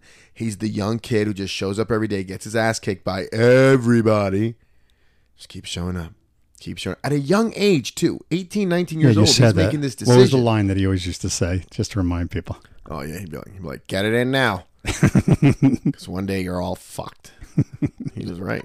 And we knew it, too. That's why I was like, I'm going to beat the shit out of him today. 'Cause The you day's going to come imagine? where I can't. Can you imagine, like, you're running a school now? Can you imagine some white belt kid coming in and saying, assholes, get it in now because I'm going to kick your ass, you know? He better show me something. Otherwise, I'm gonna be like, sit down and shut up. but Gordon did see. You did. With Gordon, you could see it. wow. You could see it. There was something there. He carried a fire inside that, like, not many people have. It was just something. I don't even know how to explain it, man. You ever just like seen something or seen someone, you're like, that person's different. Yeah. Oh, yeah. It was just, I don't want to say an aura, but there was just something different about Yeah. You see it in their eyes and this and that. I mean, everything. The way he walked, his mannerisms. Like when he would say things like, you know, kids will say things like, I want to be the best. And you're like, yeah, okay. When he said it, you could tell that it was coming from somewhere deeper. that's what, uh, what's his name? It's coming Uh, from his soul. who the hell? I forgot what the guy's was. Uh, Angelo Dundee. That's what he said about Ali. The first time he met Cassius Clay, Clay, it was like 1959 or something like that, down in Louisville, and he said, "There's something about this kid. Like I get the sense he's going to be great." Mm-hmm. You know, So, you know, I was fortunate enough to be his coach when he was, you know, a child uh, and, and rack up a bunch of wins at Grappler's Quest. So he had to defy all the odds in a sport that really wasn't making a lot of money. Right. You know, so now not only to become the face of the sport and start making money and have one of the best, you know, debuts in ADCC, right? Because he's won 88 kilo, 99 kilo, 99 plus, the super fight, and the absolute. So in three ADCCs, he's got five gold medals Um, and he likes to continue to defy the odds because he wants he wanted to compete in his weight class and do the super fight, which Yeah. had never been done. Now there's rumors that he's going to do the super fight, a second super fight, and do his weight class at the next ADCC. Wow. He wants to just all comers, right? He keeps defying these odds. He keeps defying these odds. He took a sport that was being done literally in academies and high school gymnasiums to, you know, potentially super arenas. Yeah. If you would have told someone 10 years ago, hey, this sport's going to blow up and it's going to sell out T Mobile Arena and it's going to be on UFC Fight Pass, and fighters are going to, are going to sign multi year deals for Mm-hmm. seven figures, immediately you would have thought, number one, that's crazy. Or number two, you got to be talking about like Hodger Gracie or someone like that. Hmm. You would have never thought about a white kid from New Jersey. Yeah, but there's something to be said also about the fact that, like I always said, I mean, a lot of attention was thrown his way for very good reason for his physical accomplishments and his sporting accomplishments, but he also came at it from a personality aspect that really intrigues people. You know, the whole thing of like, you know, predicting what you're going to do and putting it in an enve- an envelope for Let's, the announcers. let's not forget the fact that he walked around with a crown for a long time. I'm just saying, like, who thinks of that stuff? he did. That's my point. And he, that's what I'm saying. He's a oneer. So when I say, like, after him, you know, like I said, fast forward three or four years now, I don't know who's going to take over. And it will it seem derivative if they do, if they're all cocky and shit. Like, everyone looks at the next cocky jerk off in MMA and says, oh, he's copying Connor. You know, Yeah, it, it's going to have to be someone who comes off as authentic. that's it. And that's going to be hard because in order for them to come off as authentic, they have to be authentic. mm-hmm. It's got to be something that you're Yeah. real. And you know, for as much as Gordon, you know, has this king character, a lot of it is you know, it's him. It's something that's inside him. Yeah. But yeah, absolutely defied the odds to become a millionaire in a sport where you know there weren't millionaires. Yeah. Absolutely. You know, you were making just enough to be able to afford your rent, and you know, train jujitsu all day. It was yeah, very- it and, was and a I very remember looking at different videos. I remember looking at videos of like Marcelo in the uh, you know mid to late two, uh, 2000, let's say 2008, somewhere in there, or even Hodger against Buchecha. Like this, just it just wasn't the same thrill behind it. That was the last, in my mind, incredible super fight. Hodger can Hodger come back and take on Buchecha. Buchecha? Yeah. and you know he really proved himself. Like he handled Buchecha in that. Well, that was a time when, you know, if you watched, if you did jujitsu and you watched jujitsu, you'd be like, oh, wow, this is a great jujitsu match. But to the average person, you'd be like, what am I watching right now? Yeah, What am I looking at? And Gordon has always said that. He would always say the biggest problem with jujitsu is that the only people who watch it train it. That's He a said- great point. That's a problem. He's like, the NFL is the biggest sport in America. The people in the stands don't play NFL. Right. Maybe they played high school. He's like, but that's it. So how do you get the sport to draw people that are not involved with the sport? Yeah. And I will say with this last ADCC, you see it starting to grow. Now, do I think that there's things they need to do? 100%. Uh, Gordon's last match against Nicky Rod, not the most exciting match. Uh, you know, I don't want to say it's to Gordon's fault, but it wasn't an exciting match. With that being said, do I think there's things that could have been taken to prevent that? Yes. Number one, keep the EBI overtime. I'm fine with that. Keep the EBI overtime. It creates tension. It creates tension. It puts people in bad spots. But regulation, you got to go ADCC rules. You have to. ADCC rules forces action. I think the culmination of Gordon Ryan and ADCC together is what's going to take the sport to the next level Right. because ADCC makes a lot of sense. is the most exciting rule set. You have three minutes, no points, go nuts. Do it, yeah. Now the next three minutes, there's points, but guess what? You pull guard, you're losing a point. You back up, you're losing Right. a point. You run Absolutely. away, you're losing a point. get in there. And then it's all about who initiates the movement. Okay, I go for Kimura, you defend, we roll through, we and it just goes, goes, goes, goes, goes, goes, goes. Because remember, if it stops for three seconds, now the position almost essentially resets. Right. So if you lock that Kimura, you're gonna keep rolling and keep going until you get on top so you can get the points. It's such a fast paced, action packed rule set it really is the best rule set. And it should be the rule set, I truly believe, for all of Gordon's matches going forward, at- especially the ones on UFC Fight Pass. He can command that. He, Eh, he can. should command it, actually. and, and you know, the problem is, it's the it's the best rule set for him. He really likes those not no time limits. Um, but well, because he uses that to such effect. yes, You know what I'm saying? Like he's going to wear your ass out. but the average person's not going to watch a Not forty-five going minute to match. exactly. They want to watch a six-minute match, nine minutes at most. You know, He's also doing something smart. I'm sorry to interrupt, but he's also doing something smart by not diminishing his, or I shouldn't say diminishing. He's not taking the chance that Hodger did and Lovato did by going MMA. He's being smart about not doing that as well. but why did those guys have to go MMA? That's what I'm saying. The, I think they felt it in their whatever their psyche that you know this is my next step, Right. but it's not. for the longest time, that was the next step Yeah. in the jujitsu hierarchy. That was the career path. Do this, do this, get really Right. good, get your black belt, go to MMA, really build your name, make some money, get your school. The only way you got any notoriety as a jujitsu person was to go into MMA. You had to. That's the only way you broke through the sport. Gordon realized early on, maybe I don't have to get punched in the face. Right. Because there was a time where he did talk about getting into MMA. Yep. You know, he was working on his hands. He went on MMA hour. He talked about how he was going to transition to MMA.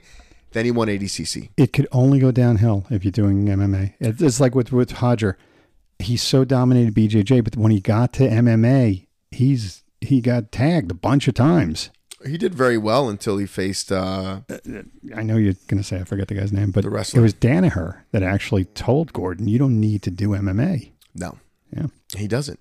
And he didn't. He did everything the right way, and he's making more money than so the most sport MMA is fighters. the sport itself is beginning to stand on its own two legs, which is great. Hundred percent. Yeah. And it's getting to the point where Gordon made a fantastic post where he said, you know, my contract isn't as big as other pro athletes, but it allows me to live my life Sure. Hmm. like a pro athlete. That's what these guys have to realize. If you can start making some money off these matches, you can start making DVDs, you can build your brand, you can win enough matches, build the right titles. Well, now you don't have to be the guy who's working a job while running a school simultaneously. Right, right, right. You can focus on just training. You don't even need to open up a school to make money to supplement your training. You can just train. Yeah. I- I- It's a fantastic thing. And that in itself defied all the odds of this sport. Yeah. So if you go, if you take BJJ and, and just like put it down at the white belt level, though, Mm-hmm. defying the odds just in terms of joining up is an amazing thing to do. I I think I saw a statistic the other day where only 8% of the population ever trained jujitsu. Okay. So, So I'm, I'm you know- surprised it's that much. Yeah, So just putting on your white belt That's my point. is already a huge accomplishment. Getting your black belt, 2% of people that ever start jujitsu get their black belt, which means the percentage of the population that actually even has a black belt in jujitsu even lower. yep. Now, how many of those black belts become world champions? How many of those Oh, black belts gosh. become ADCC champions? How many of those black belts become Gordon Ryan? Gordon Ryan is one of 7 billion people. Yep. That's it. Yeah. Think about that. It's, it's an enormous thing to even contemplate. It's Absolutely. wild when you really think Yeah. about it. That's defying odds right there. Yeah. That's defying. I saw. I wish I could remember. It's like, you know, how if you spent a dollar a day and every day you doubled it, or something, you know, how long would it take you to spend a million dollars? It was something you know, like thirty days. Right. And it's like, now how long would it take you to spend a billion dollars? And it was like thirty. Oh, yeah. It was like years. 33 years. Yeah. I remember hearing that. Think about the significance of that. Being one in a million compared to one in seven billion. Yeah. It's, a lot. It's wild. It's great. You know, that's defying odds. Uh, in other things, though, all right. In marriage, like when we said, when you told me, let's talk about defying odds, it's like I immediately came up with different categories of things. Like when you get married, there's a lot of people that say, ah, they're going to get divorced. Oh yeah. you know what I'm saying? Like, I mean, statistically, they're correct. E- Exactly. Or when these when you see them interacting with each other and you're like, oh, they're gonna get divorced. Well, I remember a couple episodes ago, you asked me, would I rather win the lottery or, you know, fulfill my vows and be married forever? Right. And yeah, I yeah, told yeah. Mm-hmm. you I'd rather be married. And and my belief is because, you know, winning the lottery, yeah, that defies the odds one way. You know, you were a certain number in the percentage. You know, Right. Mm-hmm. it was uh, you defied the odds and chance.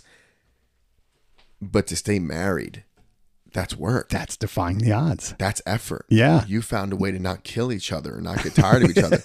That is The question hard. is how badly stacked is the mar- are the odds here? Like, i- is is like, are you a freaking alcoholic? Are you you know what I'm saying? Like, how how are you going to stack these odds in terms of like surviving a marriage all these years?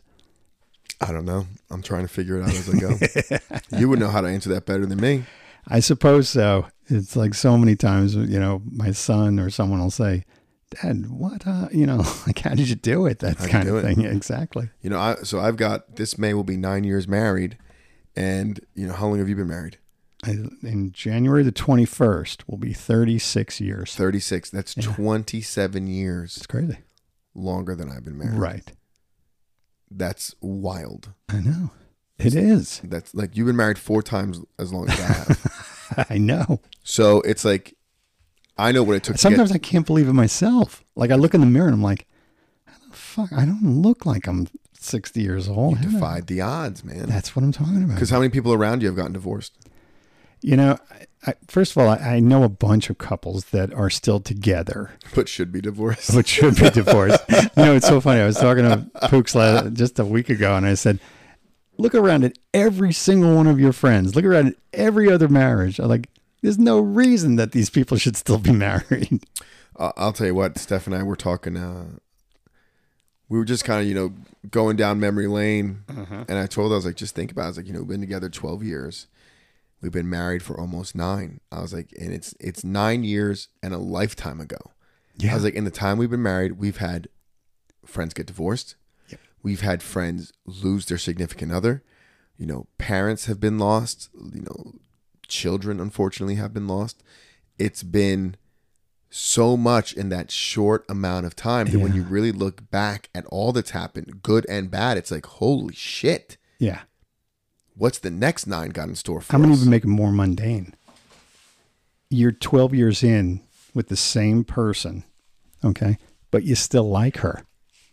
like over love. There you go, it's man. important to like them. Yeah, If you absolutely. Ah, don't like them, life's miserable. Fucking a, absolutely. Miserable if you don't like that person. I don't know. Now that's defying odds to me. you know? still likes me. I'm surprised she still likes me. Okay, You know, like you're like, oh, you're so charming. You get me two nights a week. that's true. she gets this every day, and I can be a bit much at times. Little I don't know if you're overwhelming. aware of that. little overwhelming. Sometimes, you know, nice. you know, a little bit too much dressing on the salad, but it is what it is. Figure it out. All right. But then when I'm quiet, she gets worried. oh, is that the Everything case? okay? I'm like, yeah. Fucking tired. My mouth hurts. I've been talking all day. That's the old thing where the uh, where the girl says to the guy, "What are you thinking?" You know, and he's like, "If It's I never want- what they think we're thinking either. If I wanted you to know, I'd tell you. Yeah. I'm thinking, do I really want to go take a shit right now, or can I make it to the next commercial break? oh my goodness. So the same defying odds in terms of careers. Like you're defying the odds of Eh, am I really though? slow down here. Let me let me let me just throw this at you. You have two revenue streams. Okay. You got the regular job and you have the school. All right. And this, both of them are doing quite well. Wouldn't you say that's like defying odds? If you s- if you came across a person, average person in the United States, do you think the average person is doing that? I certainly don't think so. There may be a guy that's like doing well, well, you know, he's a lawyer and he happens to own a bunch of properties or something like that. I mean, I don't want to say that the average person isn't doing it, but I, I will say this. I think if the average person isn't doing it, it's because i- it's not because they can't. Of course it is because they can't. You know, they I don't, don't- have imagination. They don't have the drive. They don't have the the talent. Whatever it is, there's a reason why the median salary in this country is about forty four thousand bucks. Uh, so, They're just not trying, or they don't have the skill sets. see, I hate talking about myself in this way. So All right. I, I will say You could this. talk about me. Then. I will say this. Um, I'm aware of how the school's doing, Mm-hmm. and I'm aware of how other schools are doing with coaches and instructors that only have the school, and we're doing well. Uh, I'm aware of how people are doing with their career paths at my job, and I'm aware of what I'm doing, and I'm aware that I'm doing okay. I was working on the train one day. This is when I was still I don't uh, yeah I was still on the train, so the school was still pretty new you know, because I I got promoted at work r- roughly about four or five months after the school had opened up. okay. So for about four months, like that first year, uh, 2018, I used up all my vacation days and sick days within like the first two months, Right. Because I was marking off every Saturday so I could run the school. You know, I didn't have a coach. You know, I was Hmm. Right. figuring it out. So I got called into the train department, which was great because now I got weekends off. like, thank God. Yeah. And uh, but when I was on the train, I remember I was talking to one of my coworkers, and he's like, he's like, man, you're up early because at the time I would have to catch the um, the five ten out of Trenton to get into New York by like five fifty five or something crazy like that. So I'd be waking up at like four thirty, and he's like, "Aren't you at your school at night?" And I'm like, "Yeah." He's like, "Dude, uh, how, how do you do it? How do you do it?" He's like, "You know, we, we had Benny. Benny was a baby." Mm-hmm. And I was like, "What do you mean?" He goes, "Bro," he goes, "I think you're crazy." He's like, I think he goes like that. He goes, he goes, he goes, I think you're nuts. The average guy would think that, and that's why they are where they are. Here's what I And- told him. I was like, I was like, I get why you think I'm crazy. I was like, but let me ask you this. I was like, what's your favorite TV show? And he goes, oh, I love this one. I was like, you watch it every week, right? He goes, yeah. I was like, all right, what's your, what else do you watch? He goes, "Ah, I do this. I was like, all right. I was like, ask me what my favorite TV show is. He's like, what's your favorite TV show? I was like, I don't watch TV. Yep. I was like, when you're at home sitting on the couch watching your favorite TV Yeah. show or reading a book or tending to your garden, I'm not doing that. Yep. But I am building something else. I was like, you might think I'm crazy. I was like, I think you're crazy for wasting all that time. Right. But that's just the way I was brought up. It's the way you're wired. That's just the way I'm wired. My mom tells me all the time, she's like, when are you going to slow down? And I was like, "Pfft, you never taught me how to do that. Right. You taught me how to go. Will I slow down? Eventually. You know, right now it's not so bad. Works pretty good. You know, I kind of got that in the bag. I know how to do it. Um, you know, things here at the school are going pretty well. You know, I, I think you know I'm I'm. I'm I uh, got okay. a I got a buddy of mine that uh, does venture capitalism, Uh, venture capital, excuse me. Really, really sharp dude. Okay, has a, has a shit ton of money, that kind of thing. And we, I was just talking to him. I said, because I I am, you know, kind of a student of psychology. I said, what kind of people are you meeting with? You know, he goes, the people I meet with are uber level achievers. They know what they want, they're going after it, and nothing's going to stop them. It's an honor for me to throw money at them because everybody else wants to throw money at them. But he said, Do you realize how few there are those people out there? And it, it pains him to see, you know, when, when a person like that gets money and succeeds, that they people try and rip them, pull them down, Yeah. you know? Well, it's because it's easier to blame your shortcomings on Yeah. something else. It's And it- easier to be and- like, well, they did that because of this. Yeah. And it's like, well, it's a lot of hard work. You know, people can look, you know, we, we've been talking a lot about Gordon, and Mm-hmm. that was for good reason with tonight's episode. You know, people can look at him and say, like, oh, well, you know, it's because of this, it's because of that, it's because of whatever. And it's like, You know, if I was look at born the- six foot two, Yeah. 200 some pounds, you know what? but look at the work. Yeah, exactly. Look at the work. You know, and even, uh, you know, Danaher trained me, I'd be da da da da da. Yeah, no, Oh, you but- wouldn't. But you got to look at the people he surrounds himself with too. Right. You know, everyone there understands that they have a role. You know, uh, you know Nat, uh, Lover, eh, you know, she's also his personal trainer, and he literally doesn't have to think. Like when it's time to get ready for breakfast, like he wakes up, meals are prepped, drinks are made. Like it, there's a there's a lot going on. You need a lot of support to be successful, and if the person's not there to help you get to your goal, they got to go. Plain and simple. You know, it's very easy to look at what I'm doing here, but I say it all the time. I'm able to do this because there is a woman in my house right now who's taking on a huge burden. You know, she's taking on a huge amount of responsibility so that I can sit here and have a conversation. Meanwhile, while we're hanging out, talking, having a good time, she's prepping lunch for the kids. She's doing dishes. Mm. Yep. She's doing their laundry. She's cleaning the house. She's making sure the bills. She's allowing you to defy the odds. You need she's, that. Eh. she's greasing the wheels to to and to help do you that, out. they have to put themselves in the background yeah. and become a supporting role. Yep. which is we live in a world where people don't want to be a supporting role. We go back to we were talking about in the beginning of the night where you want you know there are women who want to be that top 1%, but then they're looking for men who are also the top 1%. It doesn't work that way. It really doesn't. You need one person to be the lead. To shine and, the one other person person, be the supporting. To be supportive. You Absolutely. don't you don't get two actors in the same movie nominated for best actor in a leading role. Mm-hmm. One gets the lead, one gets the supporting. But if both do their job the right way, you're gonna have one hell of a fucking movie. Absolutely. But you got to be willing to be the number two. You got to be willing to step back and say, go do it. You've got to be willing to tell your husband, I'll stay home with the kids. You go to Vegas and do what you got to do. And understand that while it looks like fun and it looks, it's not. It's going to be 14 hours running on the mats, followed by an hour and a half in the shower with hot water running on your legs because you're in fucking pain. You got to have that. You got to know when to not have certain conversations. I can't tell you how many times Steph goes, when you get him, man, I got to tell you something. What? Later. It can wait. Because she understands, like, I can't do it right now. I have to focus. Is it selfish of me? Absolutely. Am I aware of it? Absolutely. Right. But guess what? We're not doing what we're doing if it wasn't for the support that I get from her. So would you say defying the odds starts out as an individual thing? In other words, especially in sports, you have to prove yourself Yes. amongst your peers. oh, yeah. But the next level of success, the next level of defying the odds is creating the team around you Absolutely. to You've got to have those people that can lift you up and get you there. right. You've got to have those people who 'Cause have bought into your dream. Yeah. You know, like, even with the school, like people talk about like how fast the school's growing and all this. The school's growing because of the people who support it.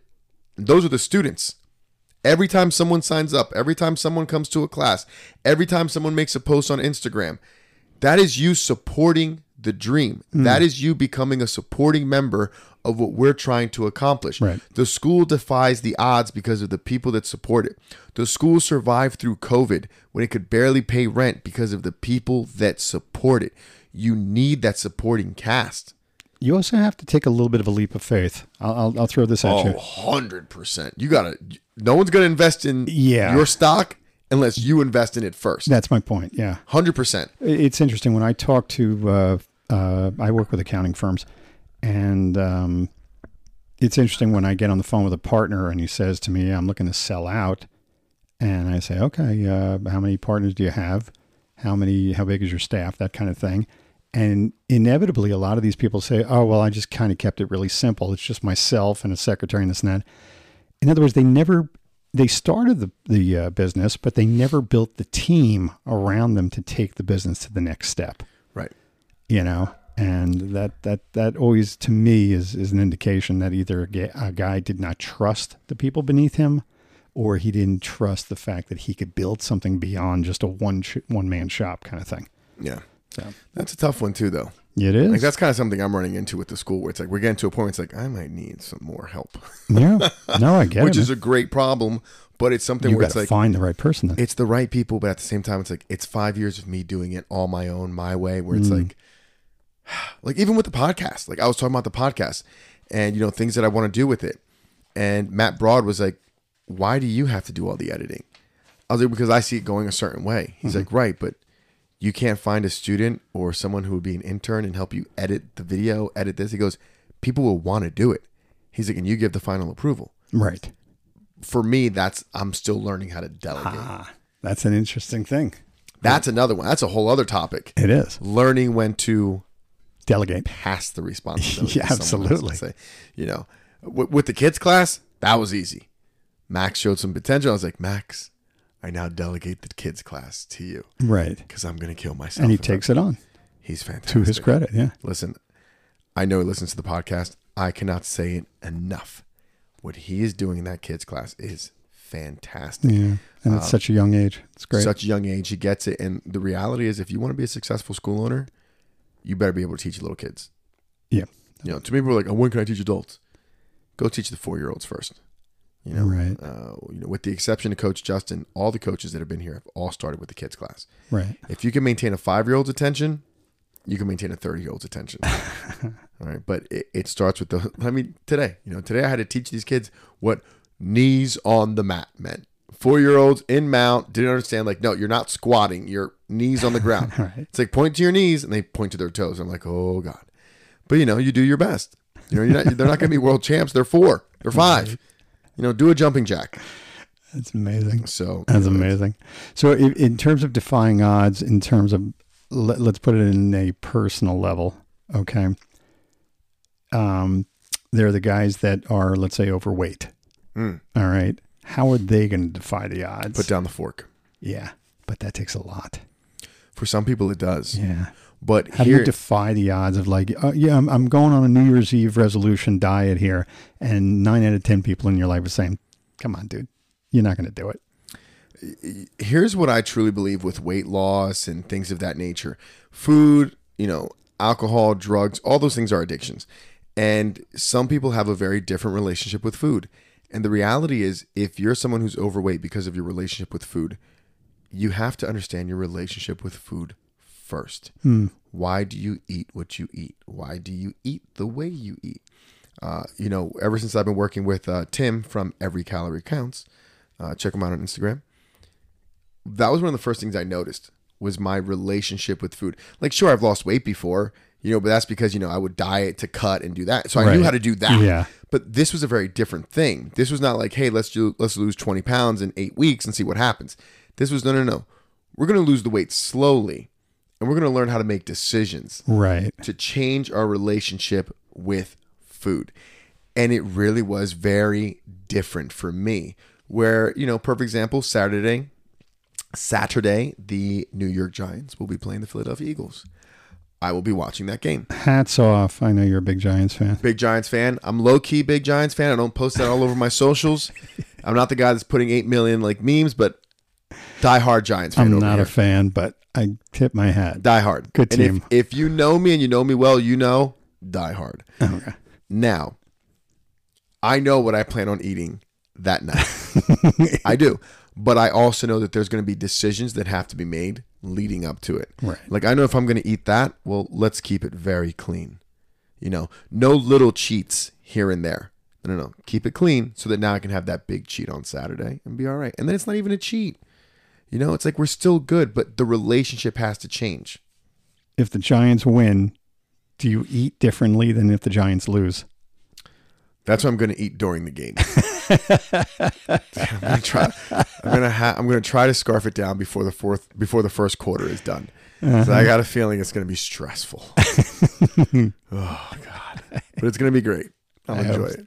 I'm hope so. I uh, I'm not rooting for them, but I, I I happen to like a lot of the players on the team, so uh, But they, they should know that. yeah, but no. Going back to define the odds as far as like with losing weight, you know, uh, g- really just breaking any bad habit.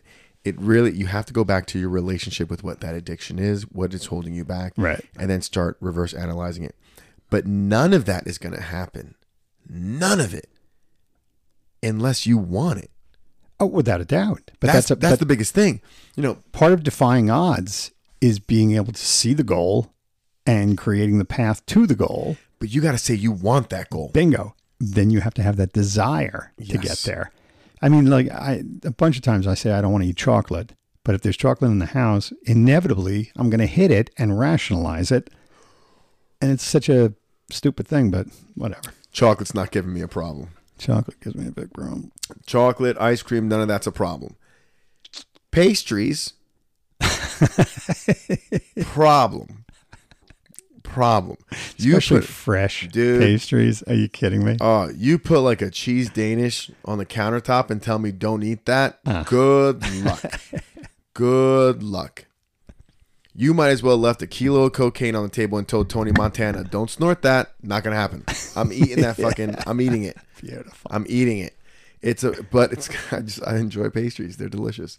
Um, so I think with a lot of the, the defying the odds, it first starts with you. You have got to want it. Not just kind of want it. You got to want it. You have to believe it. You have to see it. Yeah. You have to realize that you're going to sacrifice and suffer and do the things that you nobody else would want to do to accomplish it. Yeah, yeah, You know, guess what? You want to lose weight, you're going to be hungry. You know, you want to stop doing drugs, you're probably going to lose a lot of your friends. Right. You want to stop drinking, you're probably going to have some horrible memories come back. It's just the way it is. Yeah. It's going to be painful. Change is painful. But on the other side, it feels fantastic. Hopefully, the goal is worth it. Feels fantastic. You know, Listen, I did not enjoy having very little carbs over the summer to get ready for ADCC, but you know what I did enjoy? Squeezing into a size 34 pant, looking fantastic on all those pictures. wait a minute. You got you're in a 34 pan.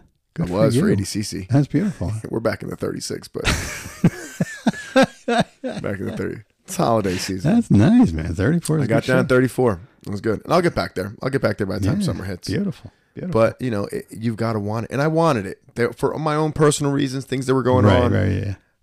I needed it and I wanted it, Good stuff. you know. I, I was uh, sometimes when I think, and this will be the last section on defying odds, but I sometimes think about in terms of politics.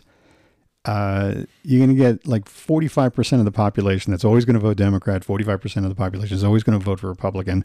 But then there's that 10% that need to be persuaded. And part of that defying odds is to be able to persuade them. And it could be, it doesn't have to be politics, it could be just about anything. Yeah. But you need to also persuade people of your vision, Yeah. you know? Well, you know, you got to believe it first. And Yeah. people can tell if you're full of shit. Yeah. People can tell if you believe what you're saying. You know, you I can agree. tell. You probably you, you've done probably done it with your job. You know, people are like I want to do this and this, and you can tell when they're talking. You're like, that's not what you want. to do. Yeah, I- yeah. You're uh, Like, I- stop, stop. I don't want to talk to your dad. I want to talk to you right now. What do you want to Yeah, do? I want to dance. absolutely. All right, you want to take a quiz? Let's do it. This is a '90s quiz. By the way, speaking of quizzes, I just finished my uh, IDP course at work. Got a nice little certificate. Instruction development I was program. going to say, what is IDP? Instruction. instruction development program. How to like All create right. tasks, create exams, team meetings. uh, oh, so you're creating the test now? Yeah. Oh, that's beautiful. No, it's not. It's a pain in the ass. but at least now I can. How to structure a class. Just a bunch of you know. Just Now, To when you be teach, better at what we do. okay. Now, are you looking to nail people? In other words, there there are teachers that want to create tests that really, really just like separate the. No, You know, you are looking to really get these people to the next step, I want them to learn it. right? I want them to know it. Okay. So when they take the test, they go, "That test was easy." Yeah. And I go, "It was easy, but not because it is easy." the instruction, yeah. That's my the goal. information is no matter what you think of it easy or hard the instruct the information is in your head now Yeah, like if I have students and they all take a quiz and afterwards they're like, "That was tough. That was hard. I got stuck on this." That's on My you. first thought isn't like, "Oh, you don't know it." My first thought is like, "What did I not do? right Like, why was that so hard? What did I miss?" yeah And then I'm like, "You know, what? let's go over it again."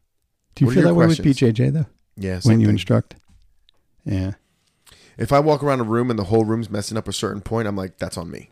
i gotcha One person messes up, we'll we'll fix it. We'll adjust it. You're probably doing something. But if everyone's making a mistake or making the same mistake, bring it back in. yeah Bring it back in. i was gonna kick out of it when you say i know if roy can do that move it's not so far out of whack Yeah, everyone can do it. everyone should be able to do that if that old fucking do it uh, all right here we go 90s quiz in 1990 there was a space telescope first made what was the name of that Hubble. there you go all right you're on your way There we go. It's only 20 questions. What was the name of the monkey in Friends? Oh my god. Uh, I want to say like it's not like Sinclair, but it's something Something like along that. those lines. I'll give you a hint. M. Marcel. Danga. You got two for two, baby. Nine, 1991, they had the first democratically elected Russian president. What was his name? Mm, Boris.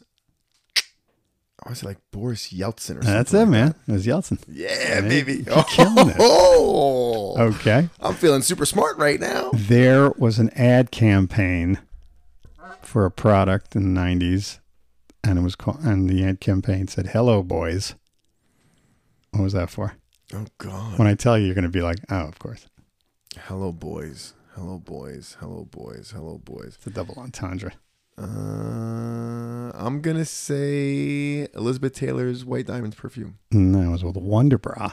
Yeah, it's- that was five. Gotcha. Yeah, let's keep going. But I knew Boris Yeltsin. You did, man. What does That's that good. tell me about my childhood? 1998, Larry Page and Sergey Brin started a company. What was the name of it?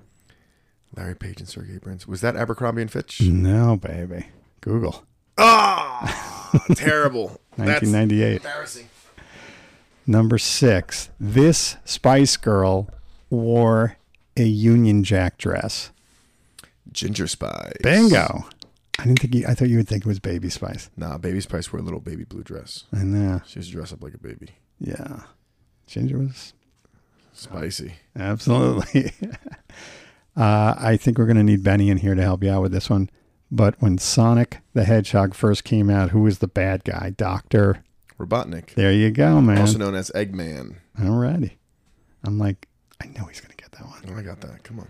1997. What city did Diana die in?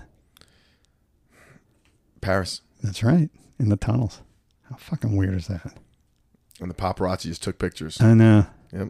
Scumbags. That's when the Good Samaritan Act started coming in, and Good Samaritan laws and all that stuff. Yeah, and that was also like 25, 26 years ago. It's crazy. Yeah. Unbelievable. 1992. Name 10 players on the Dream Team. 10? Come on. Yeah, I know you got this. All right, we're going to go Michael Jordan, Go. Larry Bird, Two, Magic Johnson, three, uh, Clyde Drexler, four, Christian Leitner, five. Good one. uh, Patrick Ewing, Yep. Six. uh, Who- Carl Malone, And who goes with Malone? John Stockton, There you go. That's eight. Who goes with Jordan? David Robinson, That's nine. And who goes with Jordan? uh, Scottie Pippen. Bingo. There's your 10. Wait, I got one more. And uh, You're never going to get this one. the white the white dude from the Golden State Warriors. Dude, you did get it. Holy shit. I want to say Dan Marley, but that's not his name. Dan Marley was a three pointer. Damn, uh, Phoenix number Suns. nine on the yeah, on the Phoenix Suns. I actually met him. Give me the uh, initial of the first name. C from New York City. Chris. That's right. Chris. M Oh my God. I can't, M U. I can't remember. Chris Mullen. Chris Mullen. Ah. But you forgot one other name. Sir Charles. Yeah, fuck Sir Charles. I love him. now, I've actually heard great stories about Charles Barkley. I met the dude too. I He was heard- wide like you wouldn't believe. So I, I met a young man who uh, played with Charles Barkley, Okay. uh, I believe, on the Rockets. Oh wow. And he said that Charles was one of the best. Easily. He said, best athlete. Yep. Mm-hmm. Uh, he said took care of the young guys. If he took them out to dinner, Charles was paying. Yep. Uh, you know, he said one night they were playing an exhibition in Mexico. He said, "Boys, you're with me." He said limo showed up and best night ever. He's he's he's a Charles paid the great great dude. I mean, I- like I said, I, I I was on a basketball court with him, so uh, it- he's huge. Like you don't even realize how big he is. He's not necessarily tall, but he's really wide. I believe it. Yeah, Probably wider now, but you wouldn't be surprised. All right, that was actually really good. I didn't expect you to do that. 1997. What was the first Harry Potter book? Harry Potter and the Sorcerer's Stone. God damn it, you're killing this. Come on, I did not expect let's this. go, brother. baby. Let's go. I did not expect this. Let's go. 1995. What was the first item Amazon sold? Oh, that's a good one. I want to say like a pen. no, it what was it? was a book. Damn, makes sense. yep. That was close. 1997. Tiger Woods wins the Masters. Mm. How old was he? I want to say he was 21. Damn it! Right on the money. Fucking hey, how did you know that? Come on, dude. I Seriously. know a lot of useless bullshit. Think about 21 years old. Tiger 21, he wins was the a young kid. Masters. That's crazy. So I'm going to tell you a quick story about Tiger Woods winning the Masters. Go. I remember when he won the Masters at 21 years old. I was in like seventh grade. Okay. Uh, and it was so cool because number one, like he was black. Number two, he was young. And like I'm like a 13 year old brown kid in South Brunswick. You know, he would Okay. wear his hat backwards every now and then. Right. He just seemed cool. Right. Like he resonated with us. And I remember watching him win and then hug his dad. Yeah, yeah, yeah. Fast forward, like what, like 25 years later, Mm-hmm. he wins the Masters again. And now instead of walking and hugging his dad, he walks off and he hugs To his, his son. son Yeah, yeah, yeah. and I had just like Benny was like two, Yeah. And I remember hearing that moment and realizing, like, the same way he's not hugging his dad and he's hugging his son and his life's going through all this, I'm now not that Yeah. 13 year yeah, old yeah. kid. Yeah. I have my own kid. I cried. Yeah. I pulled over and cried. I get it. I man. didn't sob, but like, like that moment really hit No, me. I get it. I really get it. I mean, I I could care less what color anybody is, but he was just such an incredible like golfer. I mean, he really he he was like Secretariat, Yeah. winning by thirty one lengths. Kind well, of for thing. me, and listen, like, like I'm Puerto Rican, I'm not black, but anytime I saw someone of color doing something see. in a Okay. Mm-hmm. world where like I never saw people of color, it was always like, holy shit, I get it. I Yeah. can golf.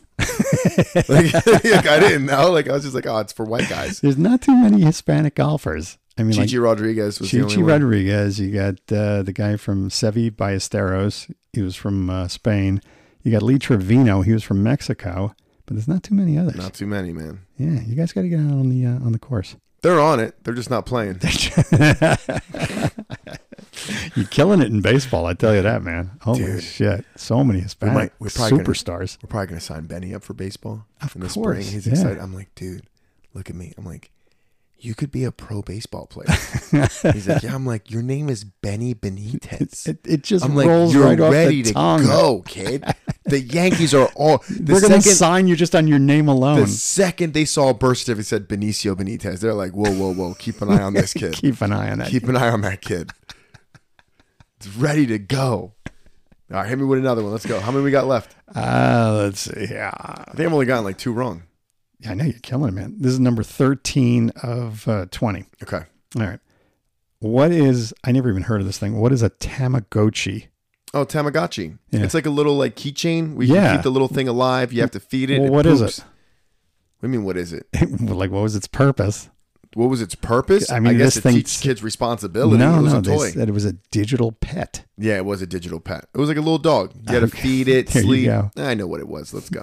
My let's- mom never got me one. No. No, because what was happening was a lot of kids became like really like obsessed with it. Did they Where, like really? they'd wake up in the middle of the night like I gotta feed it, I gotta take it out, and then because it would die. Oh, you, like, wow. it was like "Bah, bah, bah," and it looked like a little egg. It was fucking weird. My friends had one. I never had one. Got it. Well, you were denied these uh, pleasures in life. I don't Uh-huh. think, you know what? It's probably I was probably better off. I think so too. 1991, Gulf War. How did it start? Iraq invaded. Oh God, Iran, Iran, No, Kosovo, Kuwait. Kuwait. Damn it. okay. I remember being around back then. It's like Yeah, first oh, grade you was gotta killer be for me. fucking kidding me because it's like the economy just took a nosedive. It went right into the recession at that point, That's how it happens. and like George Bush's dad was in office at the time, and like why didn't we get why can't we get Reagan back? Hmm. Uh, number 15, uh, 1994. Um, Nelson Mandela takes over for who? Oh, I have no idea. You don't know? Okay. No, Yeah, de Klerk was his last name. for Dick Clark, Jesus, guy was doing. Guy was busy. He really was. All right, we're Number hitting a slump. We're hitting 16. a slump. Okay. This is a hip hop question. 1990, what was the fastest hip hop record to uh, to go to number one? It says here. For some reason, I want, to say, 1990. I want to say Will Smith's parents just don't understand. No, to the extreme. To the Vanilla Ice. Oh God. Think about that though. I know. Think about it. You think it was a uh, a a conspiracy there? I don't think it was a conspiracy. I think it's a lot easier to sell that type of music at that time when it was a white dude. I guess so. I mean, the other the only other white rappers at the time, I guess, were the Beastie Boys, Yeah, and they were really still under the uh, under the radar. and they were really under the radar, and they were really about the hip hop life. Yeah, they were. You didn't want to see those kids Yeah. on your daughter's no. bedroom wall. But Vanilla Ice, Yeah.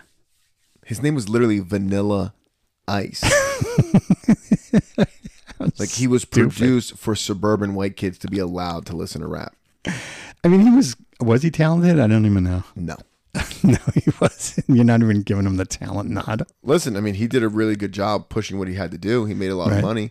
He lost a lot of money too. Yeah. Uh, you know, he's doing a good job recouping his career. He now flips houses. Yeah, I think he's like a carpenter or yeah, something like that. Ice sells houses or something like that. Good, you know, good stuff, for man. him. he Good stuff. survived. He Tip of the survived. hat, baby.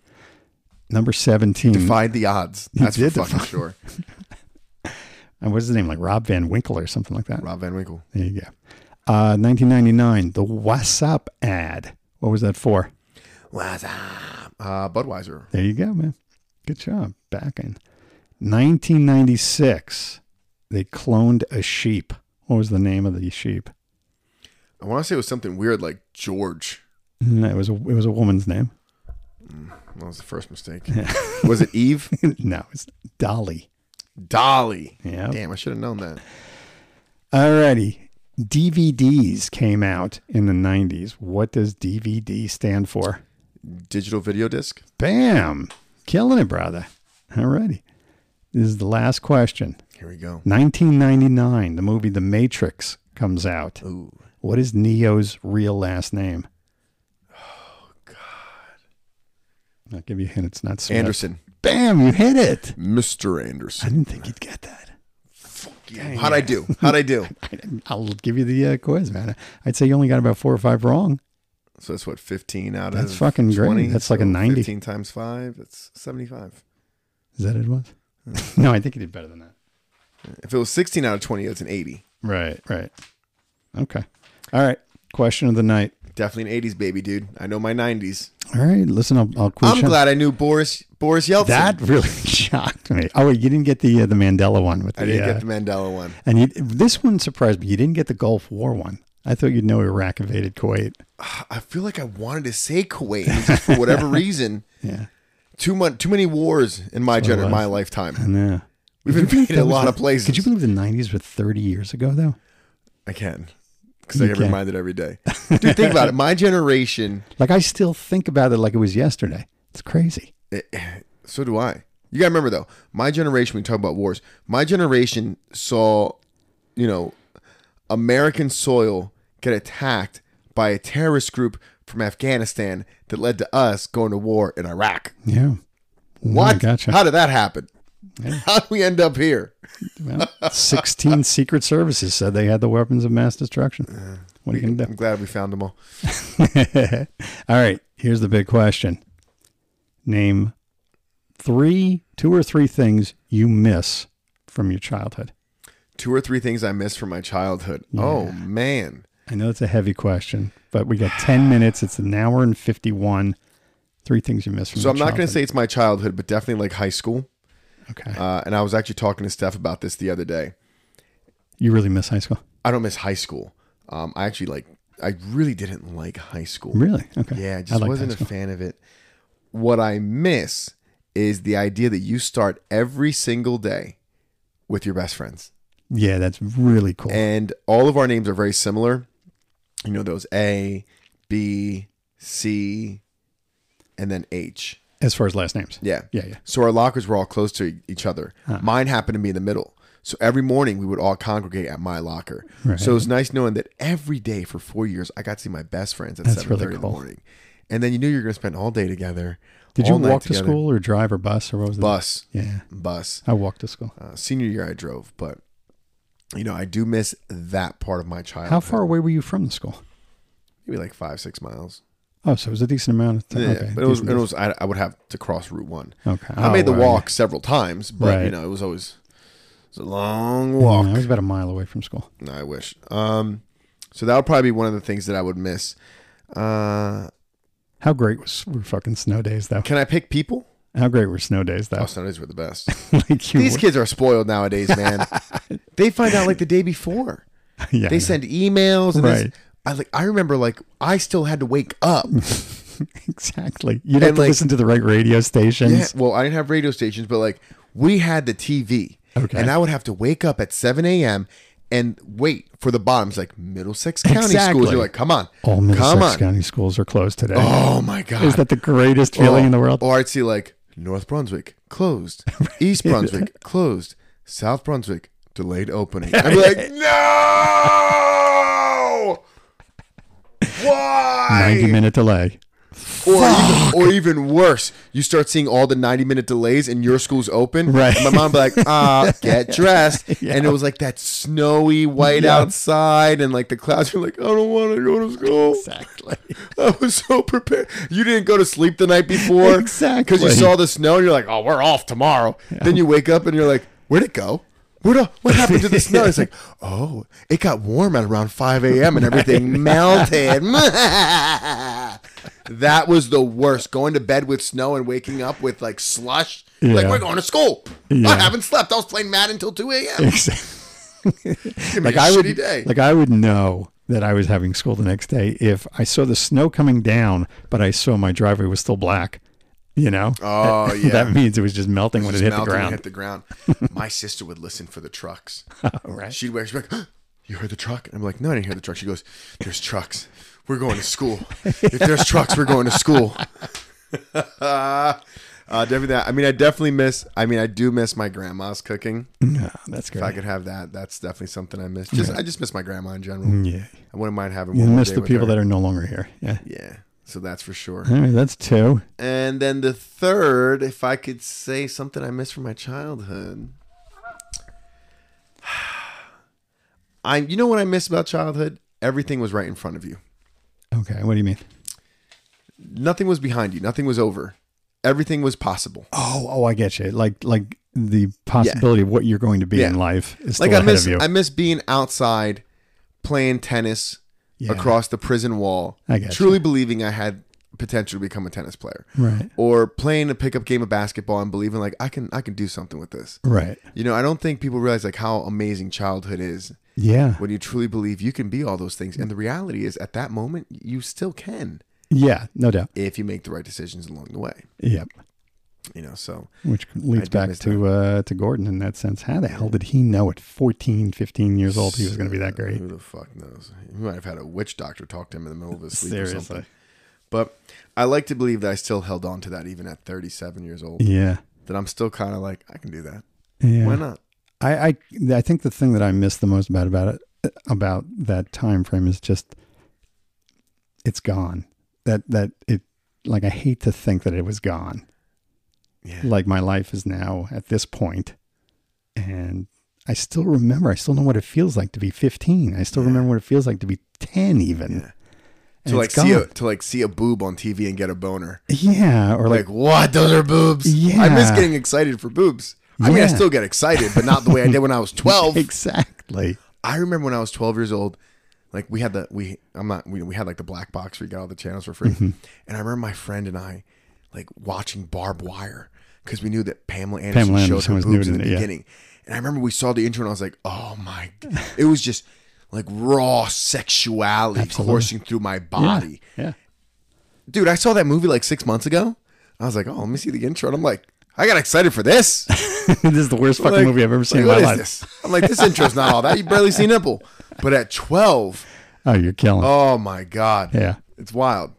Yeah, I mean, like I remember finding my dad's Playboy stash, and that was And uh, all the pages were stuck together. they became stuck together. so I'm not proud of that because think about this: like my dad knew they were there, and he let's say he he tucks in and looks at a few of them, but he's like, "What the." F-? Yeah. like this stuck, and he knows it was me. Yeah, but there's- it's like There's a little like, me and my stupid mind. uh, having a gila. Mazel tov. Oy vey. that was a good one. there you go, brother. All right, guys. We will talk to you next week. Enjoy the show. Bye bye.